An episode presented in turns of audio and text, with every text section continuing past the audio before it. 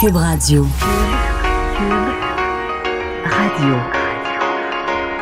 Cube, Cube Radio. Le retour de Mario Dumont. Deux heures d'info. De 15 à 17.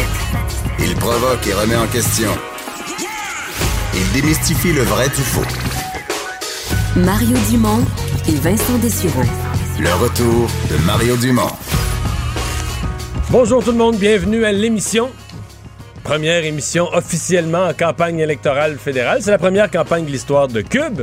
C'est vrai, ben fédéral. Bonjour, on était Vincent. en campagne euh, lors de l'ouverture. En fait, ça restait ça comme quelques jours. là, ça finissait. Non, je pense même qu'on a ouvert. Ça se peut-tu qu'on a ouvert tout de suite, tout de suite après? Oui, je Ah, pense c'est qu'on a ouvert. On a commencé Cube. On a, on a assisté à Cube à la formation du nouveau gouvernement, tous les éléments qui découlaient de la campagne, mais on n'a pas couvert la T'as campagne. raison. comme telle. C'est la première campagne. C'est la première campagne. euh, c'est drôle parce que, évidemment, les- nous, on vit un peu là-dedans l'actualité. Ce matin, moi, j'étais en émission spéciale de 9 à midi pendant 3 heures. Mais tu sais, pour le commun des mortels, là, euh, tout à l'heure, je parlais à mes, mes, mes collègues du, euh, du web, la TVA, qui regardent un peu, les autres, ils voient les chiffres en direct, qu'est-ce qui marche, puis qu'est-ce qui... Oui. Puis, euh, oui, la campagne électorale créait de l'intérêt un matin, mais c'est- c'était quoi la grosse affaire? C'est quoi? Le numéro un, puis par beaucoup, là. Plus la campagne électorale, c'est la nouvelle fuite de renseignements. Ah, bon. C'est oui. ça, ça, faut qu'on s'intéresse à ça dans nos émissions. Est-ce que les gens vont aller cliquer aussi sur le lien, là? Puis, puis je vais te dire, je vais te donner ma réflexion. Moi, je me suis rendu compte euh, cet été, en parlant entre autres avec mes, mes parents, avec ma mère, tout ça, je pense que les gens de cette génération-là avaient l'impression, jusqu'à cet été, jusqu'à Desjardins, là, que, tu sais, mettons, la- la- la- le grand-père ou la grand-mère se disait, mes, petits, mes enfants, puis encore plus mes petits-enfants, ils prennent des risques avec leur cellulaire, puis ils achètent des affaires direct avec leur cellulaire, puis, tu sais, mettons, mon gars, il expliquait à sa grand-mère, moi, j'ai ma carte de crédit, là, je l'ai rentrée, dans- tu sais, euh, comme dans mon Dans mon cellulaire. Moi, j'avais acheté un ordinateur, admettons, par Internet. Là. Puis là, un ordinateur, ça faisait pas de sens, admettons, à mes grands-parents. Là. Tu sais, mais là, tu l'as pas tu un essayé. risque, puis finalement, il n'y a rien. Mais, mais eux se disaient, ben, pas nous, là. Nous, on a nos affaires, on va à la caisse, on prend pas ce genre de risque-là. À la même caisse depuis 1975. Puis, non, non, non, non, depuis 1953. oui, oui. tu comprends? Puis là, tout à coup, bang!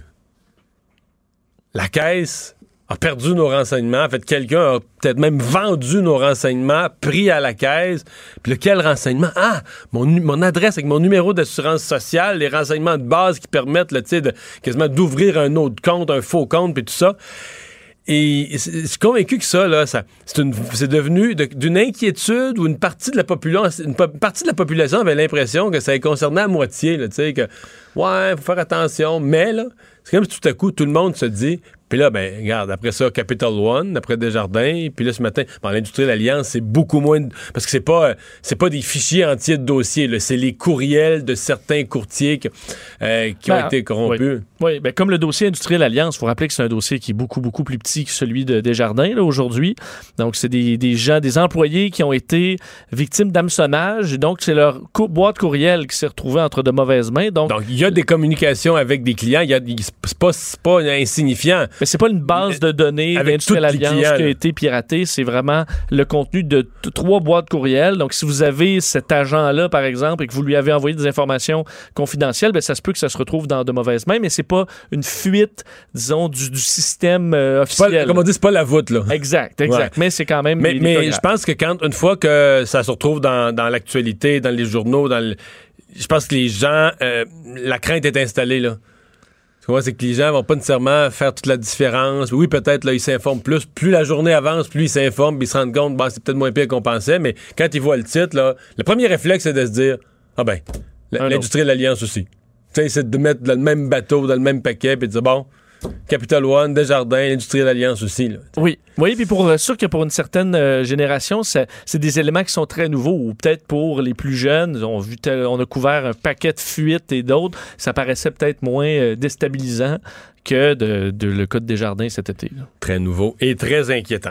Ben oui, alors euh, c'est fait. Euh, C'est comme ça que ça, que ça se fait. faut que le premier ministre se rende chez la gouverneure générale pour lui demander de dissoudre la Chambre des communes, ce que M. Trudeau a fait vers les 10 heures ce matin. Oui, on l'a vu arriver avec euh, son épouse en, là, eux, C'était pas le- leur première sortie en coupe de la journée? Euh, non. Non, t'as pas vu ça? Ouais. ce matin? Ben, avec les enfants? Oui, oui, oui, c'est ça. Petit photo-op, euh, aller conduire les enfants à l'école, euh, comme quoi il les verra plus beaucoup dans le prochain mois, il va être très occupé. Donc, M. Trudeau est allé à pied ce matin avec sa conjointe, reconduire les enfants à l'école. Et euh, la deuxième partie, effectivement, les pas enfants beau, ça? étaient... Ben oui, c'est beau, hein? Et d'ailleurs, ils étaient, il était tout sourire euh, en revenant avec, euh, avec, euh, avec son épouse. Alors, euh, bon, prêt à... Il, s'est présenté à- chez la gouverneure générale Julie Payette. Donc, c'est la procédure pour demander l'autorisation de dissoudre le 42e Parlement. Ça déclenchait euh, la campagne électorale fédérale. Alors, 40 jours pour les chefs pour convaincre les, les électeurs. faut rappeler peut-être, avant de faire le tour des, chefs, euh, c'est euh, 26,9 millions d'électeurs au, Canada qui sont inscrits, 300 000 employés d'Élections Canada. Au Québec, c'est 6,5 millions euh, d'électeurs, coût euh, estimé d'élection à peu près un demi-milliard de dollars. quand même une opération euh, d'envergure. Au moment de la dissolution, le Parti libéral avait so- 177 sièges, 95 pour le Parti conservateur, 39 pour le NPD, 10 pour le Bloc québécois, 2 pour le Parti vert euh, et euh, bon, 1 pour le Parti populaire du, du, du- Bernier, du- Canada, quelques sièges vacants et indépendants. Je te ramène à, à ton premier chiffre. Donc, 177 pour les libéraux. Juste faire la, vite, vite, vite, la mathématique. là, en début de campagne, il y a 368 sièges au Parlement euh, fédéral. Ce qui veut dire que pour avoir la majorité, il en faut 160. Il y a 338 sièges, pardon, donc il en faut 170. Donc, M. Trudeau, présentement, il y a 7 de marge de manœuvre. À la dernière élection, il avait gagné 184. Bon, il y en a perdu qui sont devenus indépendants, des démissions, mais Mme Wilson-Raybould et autres qui ont démissionné. Il en reste 177. D'où le calcul qui nous fait dire à quel point le Québec est crucial. Parce que la mathématique dans les organisateurs de Justin Trudeau est assez simple. Mettons que tu veux rester un gouvernement majoritaire. Tu veux garder un gouvernement majoritaire. Tu es majoritaire par 7.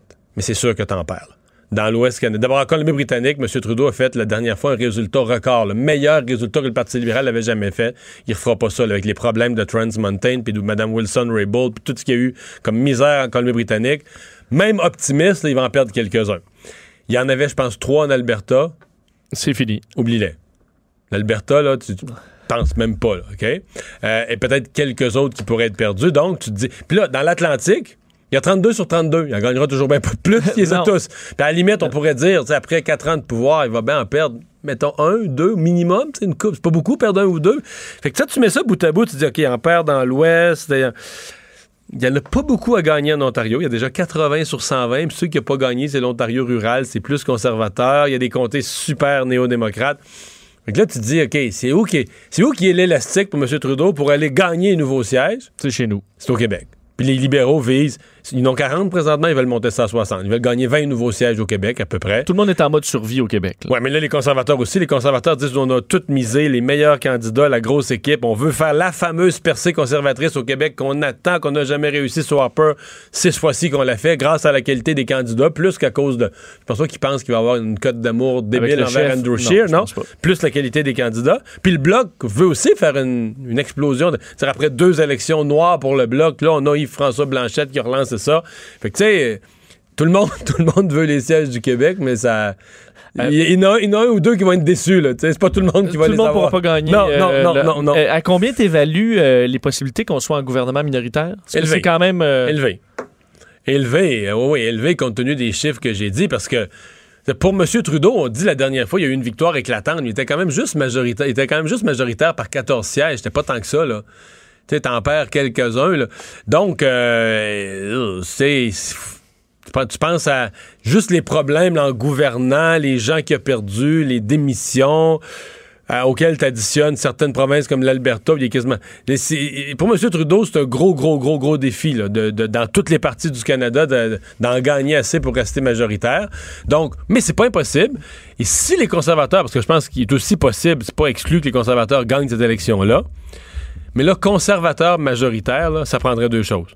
Il faudrait qu'Andrew Scheer soit meilleur que tout ce que tu as jamais imaginé. là. Que tu découvres dans les débats n'importe quoi, un nouveau Andrew Scheer que tu n'as jamais soupçonné qui sort des Il sort un peu du beige, là, puis là, on fait « le Wow, reconnaît quel plus. chef d'État! Mais, mais même, c'est pas assez, ça. Combiné avec l'hécatombe. là. Je veux dire, Justin Trudeau, des unes comme il y a eu ce matin dans le National Post qui relance l'histoire SNC-Lavalin, là, que ça arrête pas, à la une d'un journal, d'un autre journal, scandale, une histoire, révélation de ce qui est arrivé dans un cabinet. Puis quand il est en dehors de ses pompes aussi, il est moins bon dans tout. Ouais, Tu sais, Quand ouais, il est déstabilisé dans les, euh, les points de presse. Pour arriver à conservateur majoritaire. Donc, à mon avis, si les conservateurs gagnaient cette élection-là, mais gagnaient d'une façon plus réaliste, ce serait aussi minoritaire. là. Donc, c'est pour ça que je dis que dans tous les scénarios, quand tu regardes ça, il y a beaucoup de scénarios où tu finis avec un gouvernement minoritaire. Mais un Qui- gouvernement minoritaire euh, libéral aurait plus de chances de survie que libéral, que conservateur minoritaire, Ouais. parce que là, toute l'opposition est, est, plus, est plus à gauche. Oui, c'est vrai. On aurait plus de chances peut-être de s'allier avec le NPD, avec les Verts, mais c'est compliqué pareil. Si tu t'allies, euh, regarde le plus bel exemple, c'est en Colombie-Britannique, où le gouvernement là-bas euh, est prisonnier. Il y a, de, je pense, c'est trois députés verts, mais qui ont tous fait planter le projet Trans Mountain. Les trois députés verts mènent le jeu. Les trois pu- députés verts, parce qu'ils ont la balance du pouvoir, ils tiennent le gouvernement à parler. euh, Parler, oui. Comment est-ce qu'on appelle ça? déjà? Les couilles. Ah, OK, OK, Oui. OK. Euh, Ah, bon, te faire entendre un peu ce que, ce que les, Oui, les chefs ont, dit. euh, du côté de Justin Trudeau, bien évidemment, qui lui euh, lançait les, les élections. Alors, il dit- bon, b- blâmé un peu les, les conservateurs de vouloir couper. hein. donc, expliquait Nous avons choisi d'investir dans les familles, les travailleurs, faire confiance aux Canadiens. Donné quelques chiffres, comme quoi plus d'un million d'emplois ont été créés. Nous avons sorti 900 000 Canadiens de la pauvreté, dont 300 000 enfants, c'est ce qu'il a dit. Et évidemment, dans la période de questions, il a, tenu à, à parler un peu du dossier de laïcité. Euh, Donc, est-ce qu'il va intervenir au Québec? Euh, ben ça, il a été questionné aussi. Il avait clairement un un point précis qu'il voulait amener, c'est-à-dire que il est clairement contre ce- ce- cette loi euh, au, Québec, mais pour l'instant euh, ne souhaite pas nécessairement s'en mêler, mais le surveille de près. Je vais vous faire entendre le- Justin Trudeau. Effectivement, je suis tout à fait en désaccord avec la loi 21. Je ne trouve pas que dans une société libre, on doit légitimiser ou permettre la discrimination contre quiconque. Euh, je suis très content que des Québécois eux-mêmes soient en train de contester euh, cette loi en cours, soient en train de défendre la Charte canadienne des droits et libertés. Euh, nous suivons de proche euh, tout ce qui se fait. Nous regardons attentivement ces processus. Mais pour l'instant, nous ne trouvons pas que nous trouvons que c'est contre-productif pour un gouvernement fédéral de s'engager directement dans cette cause. Bon, pour l'instant. Pour l'instant. Alors, Sous-entendu, plus quand tard, on pourrait très bien la contester. En tout cas, moi, je l'ai compris euh, comme ça. Euh, on vous fera entendre en rafale tout à l'heure là, les, euh, les commentaires des, des chefs des partis d'opposition. D'ailleurs, je vous dis dans l'émission, on va avoir des porte-paroles, là, des gens qui partent en campagne aujourd'hui dans toutes les régions du Québec, chaque, de chacun des quatre partis, pour voir comment ils se sentent. Ils se sentent. Est-ce qu'ils sont énervés? Est-ce qu'ils ont peur un peu? J'utilise ce mot-là parce que je sais c'est quoi, mais est-ce qu'ils ont peur un peu? Là, de... hein, c'est comme tu arrives dans une montagne russe, là, quand, quand tu arrives sur le sommet de la pente, puis c'est sur le bord de partir en descendant, ça peut... euh, le- Donner le vertige. Ouais, ouais, ça peut donner le vertige un peu. Euh, Vincent, aujourd'hui, donc, euh, décision de la Cour concernant euh, la requête pour élargir l'aide médicale à mourir. Oui, un sujet quand même imp- d'importance. L'aide médicale à mourir sera désormais disponible aux personnes dont la mort n'est pas prévisible à court terme. C'est ce qu'a tranché une juge de la Cour supérieure du Québec. Alors, c'est le dossier, là, c'est-à-dire souffrir de maladies, mais qui ne sont pas, qui t'amènent pas une mort, euh, disons, dans un, hori- un horizon rapproché. Euh, on sait qu'il y a deux, euh, deux personnes là-dedans qui menaient ce dossier. Des gens dont, entre autres, Mme Nicole Gladu, qui souffre d'une maladie dégénérative qui lui cause des souffrances. Elle souhaite mourir dans la dignité, mais ne pouvait pas parce que sa mort n'était pas, n'arrivait pas dans, dans un donc bientôt. Alors c'est un cas comme ça, Christine Baudouin, la juge, qui a dit l'exigence de la mort naturelle raisonnablement prévisible prive des personnes comme les demandeurs d'exercer leur autonomie et de leur choix de mettre un terme à leur vie au moment et de la manière souhaitée. Alors, Jean-Pierre Ménard, euh, qui était euh, leur avocat, est avec nous. Maître Ménard, bonjour. Merci d'être là. Bonjour. Euh, jugement, je sais que c'est un dossier que vous avez pris à cœur. Jugement, jugement qui vous satisfait? Euh, oui, ben écoutez, euh, euh, c'est clair qu'on on s'attaquait à gros. Et euh, le, alors le jugement nous euh, satisfait nos clients. D'abord, satisfait d'abord mes clients. Puis évidemment, c'est une avancée pour les euh, les personnes qui sont qui, sont, qui souffrent de façon irrémédiable sans, espoir de, solution. Ouais. Quels sont les critères sur quel point vous avez le sentiment que le, le- le jugement s'est appuyé? Qu'est-ce qui a été crucial pour faire pencher la balance? Euh, Alors, ce que le jugement, le jugement s'appuie sur la charte, euh, d'une part. Et alors, on regarde dans ce, dans ce contexte-là, est-ce que le fait de euh, la mort raisonnablement, prévisible ou encore d'être en fin de vie, est-ce que c'est compatible, avec la charte euh, au niveau de la- la- de l'article 7 et de l'article 15? Alors, donc, on, euh, on valoir que ces, euh, ces règles-là contrevenaient euh, aux droits fondamentaux de nos, nos- nos clients. Ouais. Euh, bon, euh, cet, cet élément, là, cette notion de, de mort raisonnablement prévisible, elle, elle émanait pas d'un jugement, elle émanait d'une loi du Parlement, c'est une espèce Oui. d'encadrement qu'on a mis dans une loi. Est-ce que vous avez l'impression que on enlève juste ces mots-là de la loi, puis le reste de la loi reste bonne, ou vous avez l'impression que les, les- les parlementaires vont devoir se rasseoir et regarder l'ensemble du dossier? Ben écoutez, on- ça c'était l'élément central euh, de, la loi. Euh, le, reste de la loi euh, demeure en, vigueur. Là, cette règle-là a été invalidée par le tribunal. Le droit de mort à la médicale de mourir est un peu plus large pour les personnes. Ben, on va euh, surveiller comment tout ça va se développer. Est-ce qu'on s'attend à ce que ça, ça aille en appel, que ça aille plus loin Euh, jusqu'à la ben, Cour on, suprême? va, on va voir euh, demain, on va on, on fait une conférence de presse où on va exposer nos, nos attentes puis nos notre vision de, de la suite. Alors l'appel c'est certainement possible, mais il y a d'autres solutions aussi que, que ça. Alors on va donc débattre de ça. Maître Ménard, merci beaucoup de nous avoir parlé. C'est moi qui vous remercie. Au revoir. Ouais, donc une décision lourde, lourde de portée, lourde d'impact. Peut-être juste ajouter euh, la juge dans ce dossier-là, saluer quand même les deux euh, euh, qui ont porté le dossier, là, qui souffrent de maladies quand même euh, très graves, maladies entre autres psychiatriques ou dégénératives. Euh, elle disait, la juge, ce débat de société n'aurait pu exister sans le courage et la détermination de deux individus d'exception, M. Jean Truchon et Mme Nicole Gladu, qui ont porté cette cause sur leurs épaules. Euh, le tribunal restera jamais marqué par leur témoignage et tient à leur transmettre son plus profond respect. Alors, un dossier, évidemment, qui est lourd en émotions et assez sensible, alors qu'il a vu quand même euh, une décision d'importance aujourd'hui. Euh, parlons du procès d'Hugo Fredette. Euh, ça, ça continue. Ça continue évidemment. Hier, un enfant à la barre, j'avoue que c'est- vraiment, vraiment spécial, vraiment difficile, mais ça continue d'être pas facile comme procès pour ceux qui y assistent. Oui, puisqu'aujourd'hui, c'était euh, le, témoignage d'un policier, l'agent Guillaume Gosselin, euh, au Palais de justice de Saint-Jérôme. Lui est le premier policier à être entré dans la maison après l'appel 911 des voisins, euh, après qu'il avait entendu une chicane houleuse puis un cri de mort au moment du, décès de Véronique Barbe le 14 septembre de, 2017.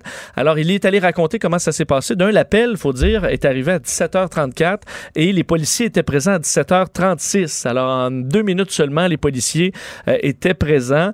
Euh, toutefois, Puis, puis on fait même le calcul qu'ils ont dû, là, le, le- le- le véhicule, parce que le type est, est accusé, et présumé d'avoir aussi euh, enlevé, être parti avec un, Un enfant avec un enfant, c'est ça.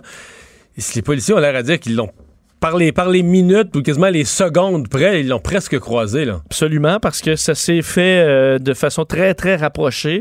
Euh, le, le policier est allé raconter, euh, bon, comment ça s'est passé. Il dit d'ailleurs, bon, je le cite, normalement, quand on se déplace sur une chicane de famille où ça crie, où on l'entend avant d'entrer. Mais dans ce cas-là, c'était silence total, donc pas de son dans la maison. Euh, le patrouilleur qui, donc, sont allés voir à la fenêtre, mais il y avait des rideaux, on voyait pas très bien. Alors, ils se sont rendus chez ceux qui avaient appelé les policiers, soit les voisins, pour leur demander ce qui s'était passé.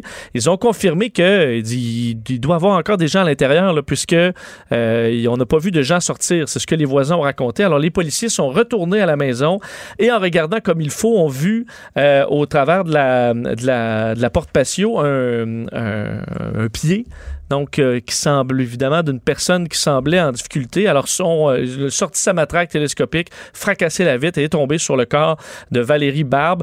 Euh, et bon, d'une mort de sang, euh, c'est un. bon, clairement, elle était décédée. Alors, ils ont fait le tour de la maison, évidemment, leur arme à la main au cas que, bon, évidemment, on croyait que l'homme y était toujours. Ce n'était pas le cas. Tentaient de retrouver les enfants, évidemment, dans ce, dans ce dossier. La maison était vide et on sait que quelques temps plus tard, on a déclenché l'alerte en flambeurs et tout ça.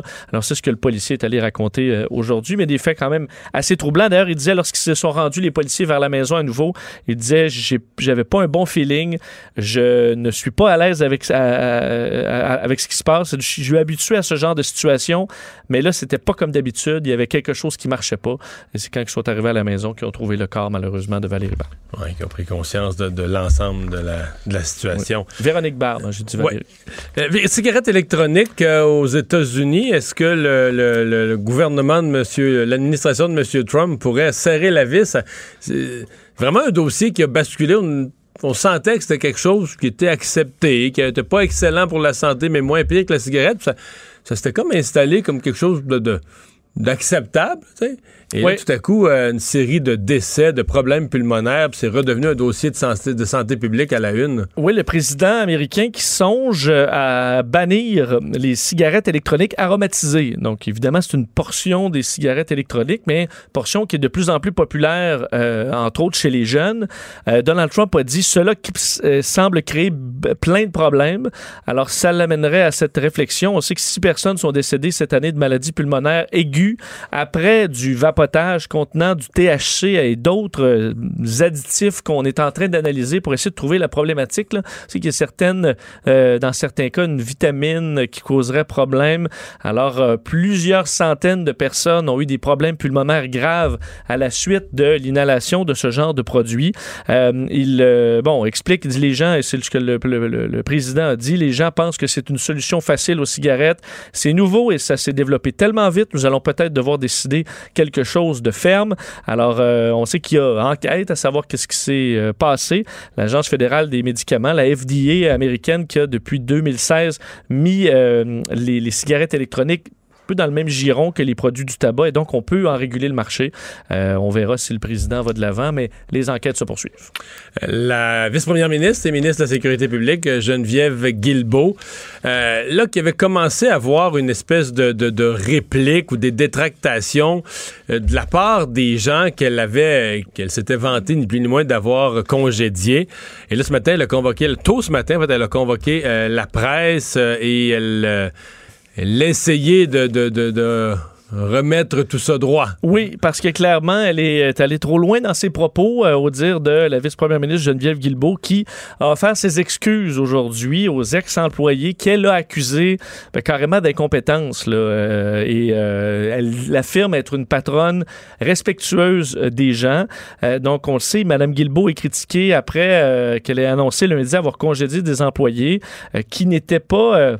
compétents. En fait, certaines personnes n'avaient pas les capacités. C'est pourquoi je les ai congédiés. Elle avait eu une réplique, entre autres, de sa conseillère, Jacqueline Aubé, qui avait rappelé son expérience politique et euh, celui de ses collègues aussi. Alors, euh, ben, Mme Guilbeault a décidé de s'excuser. Je vais vous faire entendre un extrait de ce qu'elle a dit aux journalistes. Euh, J'aurais dû employer d'autres termes pour décrire la situation. Alors, euh, je m'en excuse auprès des gens qui ont pu se sentir offensés, notamment Mme Aubé. Euh, et, euh, et donc, euh, les gens qui me connaissent savent que j'ai toujours traité mes collègues respectueusement et que je ne suis pas du genre à m'exprimer de manière inconvenante à l'endroit de qui que ce soit. J'ai cette chance de travailler avec une équipe extraordinaire, une équipe de députés, de ministres, mon personnel aussi qui m'entoure, qui est remarquable. Alors, et comme vous le savez, on va passer trois jours ensemble en caucus cette semaine. J'aurai donc l'occasion de leur réitérer abondamment en personne à quel point je les apprécie. Bon. Bon. Pas beau, ça? Hein? Oui, alors elle va leur dire à quel point elle les aime et tout ça dans les, euh, les prochains jours, alors qu'elle a perdu quatre employés, dont son chef de cabinet dans les derniers mois. Alors on comprend qu'au début d'un mandat, il peut y avoir des, euh, euh, disons, des changements, mais est-ce que Ouais, ça fait trop dans son ça. cas? Ben, ouais. Il y a eu plus que ça. Il n'y a pas de doute qu'elle a du caractère. Euh, Est-ce que le pouvoir euh, il a monté un peu à la tête, peut-être un peu, mais il peut y C'est avoir ce que certains, quand même, de mais là- mais là, que- adversaires ont dit. Oui, mais là, ça fait faire une job. C'est ça qu'il faut voir. C'est que là, en ayant dit ça, ces ex-employés-là, eux, il n'y a rien qu'ils diront pas pour la salir, là, pour prouver qu'eux eux auraient jamais dû être congédiés. Il y a, d'autres versions des faits qui sont possibles. là. Sont des gens qui avaient une expérience politique, oui, euh, du vécu politique, plus vieux qu'elle, qui arrivent du Parti québécois, qui ont participé à des gouvernements il y a des années et des années. Alors, ça se peut-tu qu'eux aussi sont arrivés avec une attitude en voulant dire, nous autres, on a l'expérience. dire à François Legault, quand ta petite jeune, on va l'encadrer, là. Ça, ta petite jeune, on va l'encadrer, là. c'est sûr que si tu fais affaire avec une personne insécure, puis qui a effectivement peur de tout, puis qui souhaite pas mieux que d'être encadrée, elle va vivre avec ça. Oui. Mais si tu pognes comme client une femme, d'abord qui aime pas ça, tu sais, je veux dire, comme femme, elle ne peut pas se faire traiter comme une petite fille, un, là, qui est une femme qui a du caractère, euh, qui veut mener ses affaires, puis qui veut un directeur de cabinet, pas qui fait semblant d'en prendre soin pour rassurer le premier ministre en disant je vais en prendre soin, mais qui travaille pour elle, pour livrer la marchandise, qui obéit à ses ordres, pas aux ordres du cabinet du premier ministre. Ça se peut qu'au troisième mois, ça revole, là. C'est sûr. Parce que sûr. là, t'as deux personnes qui. Tu vois, t'as des personnes qui voient pas le monde de la même manière. T'en as qui voient le monde en disant Moi, je suis. Le gars est directeur de cabinet, mais lui, il voit qu'il est au-dessus de la ministre. T'sais, il a été placé là parce que la ministre est jeune et faible, puis il se voit au-dessus. Lui a de l'expérience. Ouais. C'est sûr que pour. euh, elle, là, elle bosse, là. Elle s'est fait élire. Elle est allée devant le peuple. Le monde a voté pour elle. Elle est vice-première ministre. Le Gaulle l'a choisi. Puis c'est elle qui va mener, qui va vivre. C'est elle qui va avoir sa face dans le journal puis à la TV. Puis c'est elle qui va vivre avec les conséquences de ses décisions. Fait qu'elle n'a pas le goût de quelqu'un dans son bureau se prenne pour son boss. Surtout qu'ils se font déjà regarder, par exemple, assez de haut par les libéraux. Là. Ben, ouais, au début, au aussi, début, euh, ouais. c'est moins pire maintenant. Moins pire maintenant. là. Mais ce que je veux dire, tu comprends ce que je veux dire, c'est que Ouais. tu ce que je viens de décrire comme situation, t'as deux personnes qui sont dans le même bureau, mais qui se voient pas. Parce que ce que j'entends, c'est que ça fait un- avant qu'elle les congédie, là, ça, ça se parlait plus, là. Mais tu peux pas pas parler de ton directeur de cabinet, là. Mais ça. C'était à couteau tiré dans le bureau, là. C'était pas. euh, C'est pour ça que quand, quand t'es arrivé l'été, là, c'était comme t'avais plus le choix, là. Fallait qu'elle fasse le, nécessaire. Je sais pas, je pense que tout le monde a des torts là-dedans. Par contre, ce qui est sûr, mettons que c'est comme ça, peu importe comment, tais-toi. T'as- pas à dire, je les ai Ils sont plus là, ils sont plus là. Le public, c'est intéressant. La population veut des résultats avec ton ministère. T'as pas à toi à jouer les maths à mort puis de dire, ah, je les ai congédiés, ils sont plus là. Hmm, Qu'est-ce que tu veux? Lui, Même, on a- Sauf que si tu veux éviter que les gens pensent qu'il y a une crise ou que t'es pas gérable, par exemple, est-ce que t'as quelque chose que tu peux dire? Tu prends, ben- tu prends le coup puis tu continues? tu prends le coup puis tu continues. Puis mène bien tes affaires, là, puis dans six mois, quand les gens vont te dire Ouais, mais ça a l'air que t'es pas endurable, puis tu perds du monde dans ton cabinet, puis tout ça, là, ben, tu diras Voici les dossiers. Là. Inondation, patati, patati, patati, patata. Et vous d'autres questions? Là? Regarde, moi, dans mon ministère, tout marche. là. Y a-tu quelque chose que je sais pas? Là? Ouais, donné, faut que tu répondes aussi par. euh, pas juste par des, des symboles, faut que tu répondes par tes. Fallait marcher ton ministère, montre que les dossiers avancent. Fait quand on te dira qu'au niveau. euh, gestion de ton bureau, tu as des problèmes, tu dis non, non, moi, je- pas un bureau que je gère, je gère un ministère pour donner des services à la population, puis les voici. Euh, C'est correct? C'est ça aussi, là. Tu t'as pas besoin de, de- de- de montrer un semblant de pouvoir, là, en disant j'ai été congédié, j'ai sacré dehors. Ça fait un peu euh, petit boss, là, qui veut que tout le monde sache que c'est Ouais. lui qui est. C'est lui qui mène. Elle avait pas- moi, Non. ça avait pas besoin. Dans le point de presse, elle avait pas besoin de ça. Donc, c'est pour ça que je dis dans le point de presse, elle s'était trompée, elle s'est excusée. Mais ce qui est vraiment arrivé dans le cabinet, ça, à mon avis, c'est plus complexe. Puis là-dessus, je serais vraiment pas prêt à y jeter toute le blâme. D'après moi, c'est plus complexe qu'on pense. Puis, bon, quelque part, si c'est une vraie leader, là, les vrais leaders, ça mène. là. Elle est connue, là. Elle est connue d'autres, moi, mais... Ça se peut en que les, les nouveaux restent Je vais là te donner un exemple, Oui, mettons. De même, c'est pas, pas une femme, c'est un homme. Mais Ouais. mettons, euh, mettons que Lucien Bouchard avait été ministre, là. Oui. Puis t'avais dit qu'on va l'encadrer. Nou- un nouveau ministre, là. on va l'encadrer, on va mettre du monde autour de lui, là, ils vont en prendre soin, ils vont s'occuper de lui. Là. Des gens des- qui, qui avaient de l'expérience dans ouais, les ouais, anciens ouais, c'est ça, gouvernements. c'est ça. C'est ça. Puis ce monde-là, ils le prennent de haut, puis ils le regardent comme un petit gars, puis tout ça. Imagine Lucien Bouchard, là, il est nouveau. Mettons, au bout de six mois, là, quand lui prend confiance un peu, puis il veut mener dans- Tu penses-tu que ça va bien? Non, sûrement pas. sûrement pas. Tu penses-tu que ça revole? Je pense pas. Tu penses-tu que ça revole? Puis qu'à un moment donné, il dit, un peu, là. C'est moi qui s'est fait élire, c'est moi qui mène, puis... euh, Puis là, je te fais grâce de tout ce qui peut arriver dans la vie, parce que si le directeur des cabinets se rapporte plus au cabinet du premier ministre qu'à toi comme ministre, à un moment donné, il dit, ah, ben là, on a eu tel problème. Mais il raconte ça au bureau du premier ministre, on a eu tel problème dans le ministère. Puis à un moment donné, tu te rends compte, elle se, mettons un, un exemple, elle se rend compte qu'à l'intérieur de ses propres dossiers, quelque chose qui qui a- qui a mal été dans la fonction publique, n'importe quoi, dans ses propres dossiers, il y a quelque chose qui est remonté au cabinet du premier ministre, puis elle n'en a pas été informée. Hmm. C'est fâcheux, ça. Mmh, ben, tu de bonne humeur, là?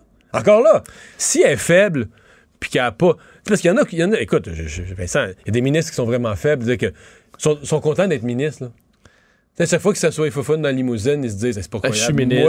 Ouais, tellement- tu l'as tellement bien dit. Ah, je suis ministre. fait que tu sais, eux autres, là, même s'ils se rendent compte qu'ils se sont fait passer par-dessus la tête. À la limite, ils sont contents, là, parce que ça, les trucs se gèrent, puis... euh, Oui, puis dans des gros dossiers compliqués, tu vas peut-être moins te mettre les pieds dans les plats. ben, mais si t'es vraiment ministre, là, c'est pas pour t'asseoir dans une limousine puis te- te- te- tu pas regarder dans le miroir et dire tabarouette, je suis ministre, là. T'es vraiment ministre, tu veux vraiment mener tes affaires, vraiment faire une différence, changer des choses puis tout ça. Ben, tu veux travailler avec des collaborateurs qui vont ramer dans le même sens que toi, là, pas qui vont jouer à, à te contrôler ou je sais pas quoi, là. Compliqué la politique, compliqué. on va aller à la pause euh, dans un instant. On commence, on va faire, je vous l'ai dit, on va parler avec euh, des représentants des différents partis aujourd'hui euh, pour savoir dans quel état d'esprit ou de peur ou d'espoir ils se lancent dans cette campagne. Le retour de Mario Dumont. Joignez-vous à la discussion. Appelez ou textez 187 Cube Radio. 1877 827 2346. Alors, c'est jour de lancement de la campagne euh, électorale. On parlera pas juste de ça dans les 40 prochains jours, mais c'est certain qu'on va parler de ça avec un, en Vincent, un certain crescendo quand on va arriver à quelques jours du vote. Puis C'est bon, sûr. Euh, mais aujourd'hui, on va voir un peu sur la ligne de départ comment les représentants de chacun des partis euh, attaquent la chose, abordent la chose. Euh, Alain Reyes, député conservateur de Richemont-Arthabasca, lieutenant du parti au Québec. Bonjour. Bonjour. Alors, votre chef a lancé sa campagne à Trois-Rivières au Québec. C'est une victoire personnelle pour vous?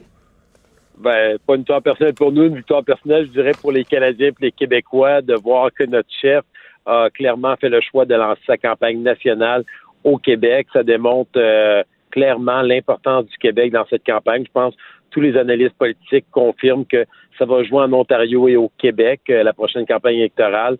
On veut faire des gains, on veut faire des gains aussi partout en région. Puis naturellement, ça démontre aussi la qualité de notre équipe avec des euh, candidats, candidates comme Yves Lévesque, donc chez lui, euh, un homme reconnu avec une grande notoriété, travaillant. Donc, euh, c'est pour nous un win-win-win sur toute la ligne. Puis on a bien hâte que la campagne prenne son envol graduellement pour essayer de faire des gains un peu partout dans toutes les régions. Vous avez misé euh, beaucoup sur le recrutement d'une équipe de, qualité. Vous avez vous-même travaillé très fort comme lieutenant pour livrer au chef, comme on dit, une machine prête à partir au Québec. Ouais. Ah, Avez-vous peur d'être déçu, là, qu'on arrive, euh, bon, on avait des bons candidats, on avait tout, mais ça a jamais levé, ça a jamais marché, puis finalement, vous arrivez le soir des élections dans, dans cinq semaines, puis vous dites, on a tout fait ça pour rien, on avait, on avait une dizaine de sièges, puis on finit avec une dizaine de sièges. Avez-vous peur de ça? D'une grande déception? Pas, pas du tout, sincèrement. Puis je suis vraiment honnête. euh, Je, je suis profondément convaincu qu'on va faire euh, de très bons résultats au Québec, qu'on va faire des gains. Euh, J'ai participé, euh, comme euh, souligné, à ce recrutement-là partout au Québec. Et euh, ça n'a pas été, ça a été un, ça a été du travail là. C'est ça la réalité, mais ça n'a pas été un fardeau de le faire. Ça n'a pas été difficile de vendre le Parti conservateur, le chef. Et quand je vois des candidatures comme Yves Lévesque, ça fait des années que tous les partis politiques tentent de le recruter. Je vois une femme comme Sylvie Fréchette. Euh, euh, je vois Jessica Bachère d'Hermonville, une jeune euh, mère de famille euh, impliquée dans la chambre de jeune chambre de commerce là-bas.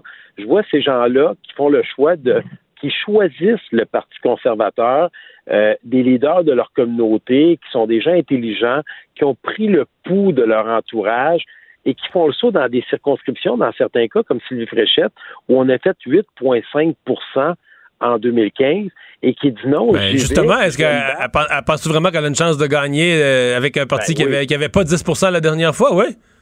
clairement, on peut on peut prendre le, le meilleur exemple qu'on a, c'est Richard Martel.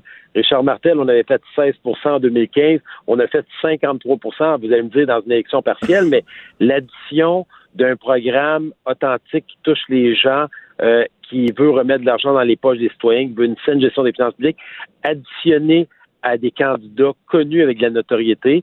C'est cette recette-là qu'on a voulu reproduire partout au Québec. Et euh, bon, on peut parler des candidats qui viennent du monde municipal. Euh, euh, comme ancien chef de la DQ, euh, Mario Dumont a vécu ça. On cherche des gens qui ont de la notoriété et des. J'ai euh, vécu des- manger des volets aussi, là. J'ai Ouais. vécu ça, déçu, là. C'est pour ça que je pose la question. Ben, en, 2000 ben, en 2007, ça a bien été Ah. J'ai vécu, moi, en 2003 euh, euh, dans, dans cette aventure-là. Mais tout ça pour dire que je pense qu'on se donne les chances. On n'a pas de boule de cristal, mais au moins, on s'est donné une réelle opportunité de gagner. On a, en passant, là, aujourd'hui, il n'y a aucun parti politique au départ qui a tous ses candidats.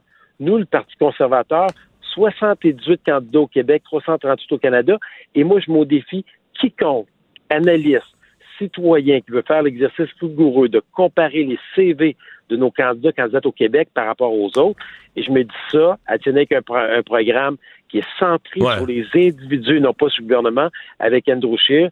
Moi, je pense qu'on s'est donné une réelle Ben, chance de faire des mais ultimement, c'est les gens qui vont choisir. Ouais, finissons avec ça, Andrew Shear. Euh, je- on s'en est déjà parlé, mais je veux juste te demander une chose simple aujourd'hui. Quand les, gens- les gens vont le voir beaucoup, là, en fait, quasiment tous les soirs aux nouvelles, les gens vont le voir quotidiennement.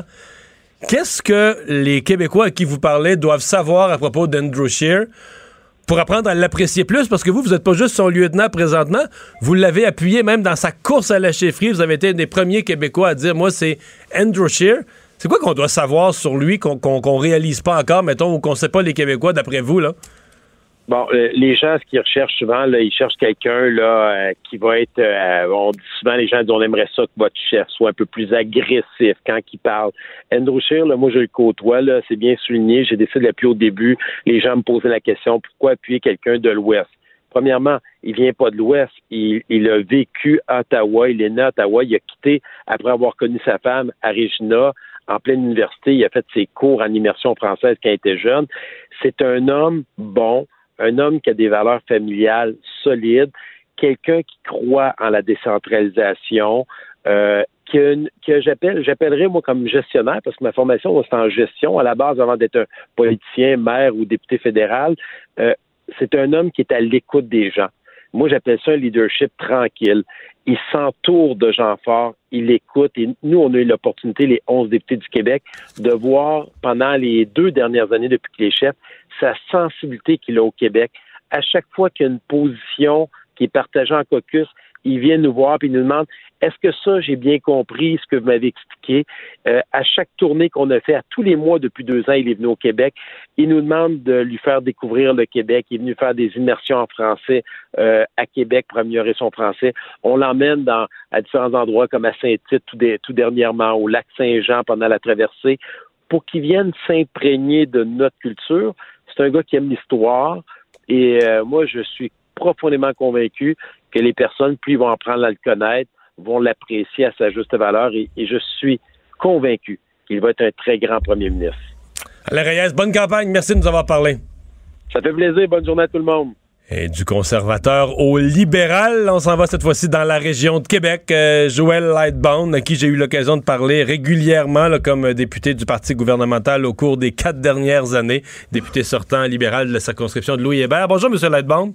Bonjour, M. Dumont. Nerveux, nerveux aujourd'hui parce que vous, euh, c'est ça qui est plate quand on est au pouvoir, l'élection se déclenche. On peut juste, on peut juste perdre ce qu'on a déjà, là, le pouvoir.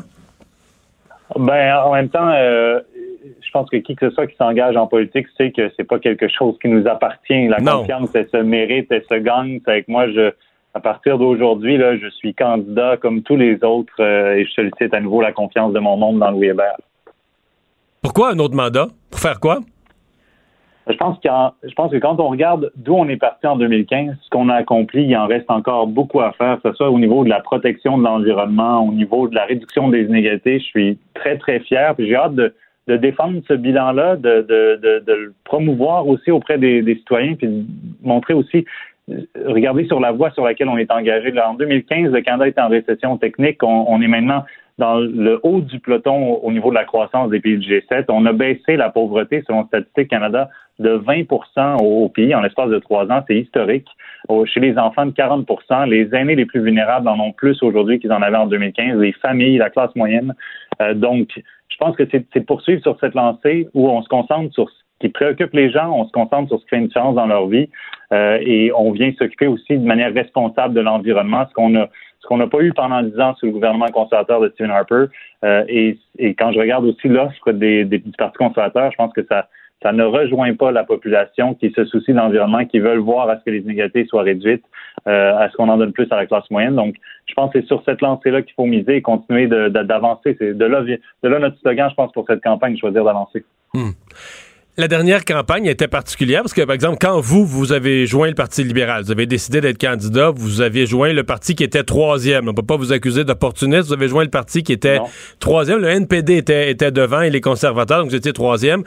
Mais par contre, lorsque la campagne s'est amorcée, euh, M. Trudeau a gagné au début, je me souviens, 1% par semaine. Les sondages étaient toujours de meilleur en meilleur. Puis tout à coup, en milieu de campagne, on était rendu à 33, 34% Puis, whoops, dans le dernier 2-3 semaines, ça a explosé. Justin Trudeau marche sur l'eau. Il a fini à 40% euh, Avez-vous peur de ça? parce que là, c'est beau vivre une campagne où ça va juste en montant. ça m'est déjà arrivé, moi aussi. Avez-vous peur d'une mm-hmm. campagne plus difficile, où il y a des bonnes semaines, des plus difficiles? À un moment donné, ça monte un peu, ça redescend.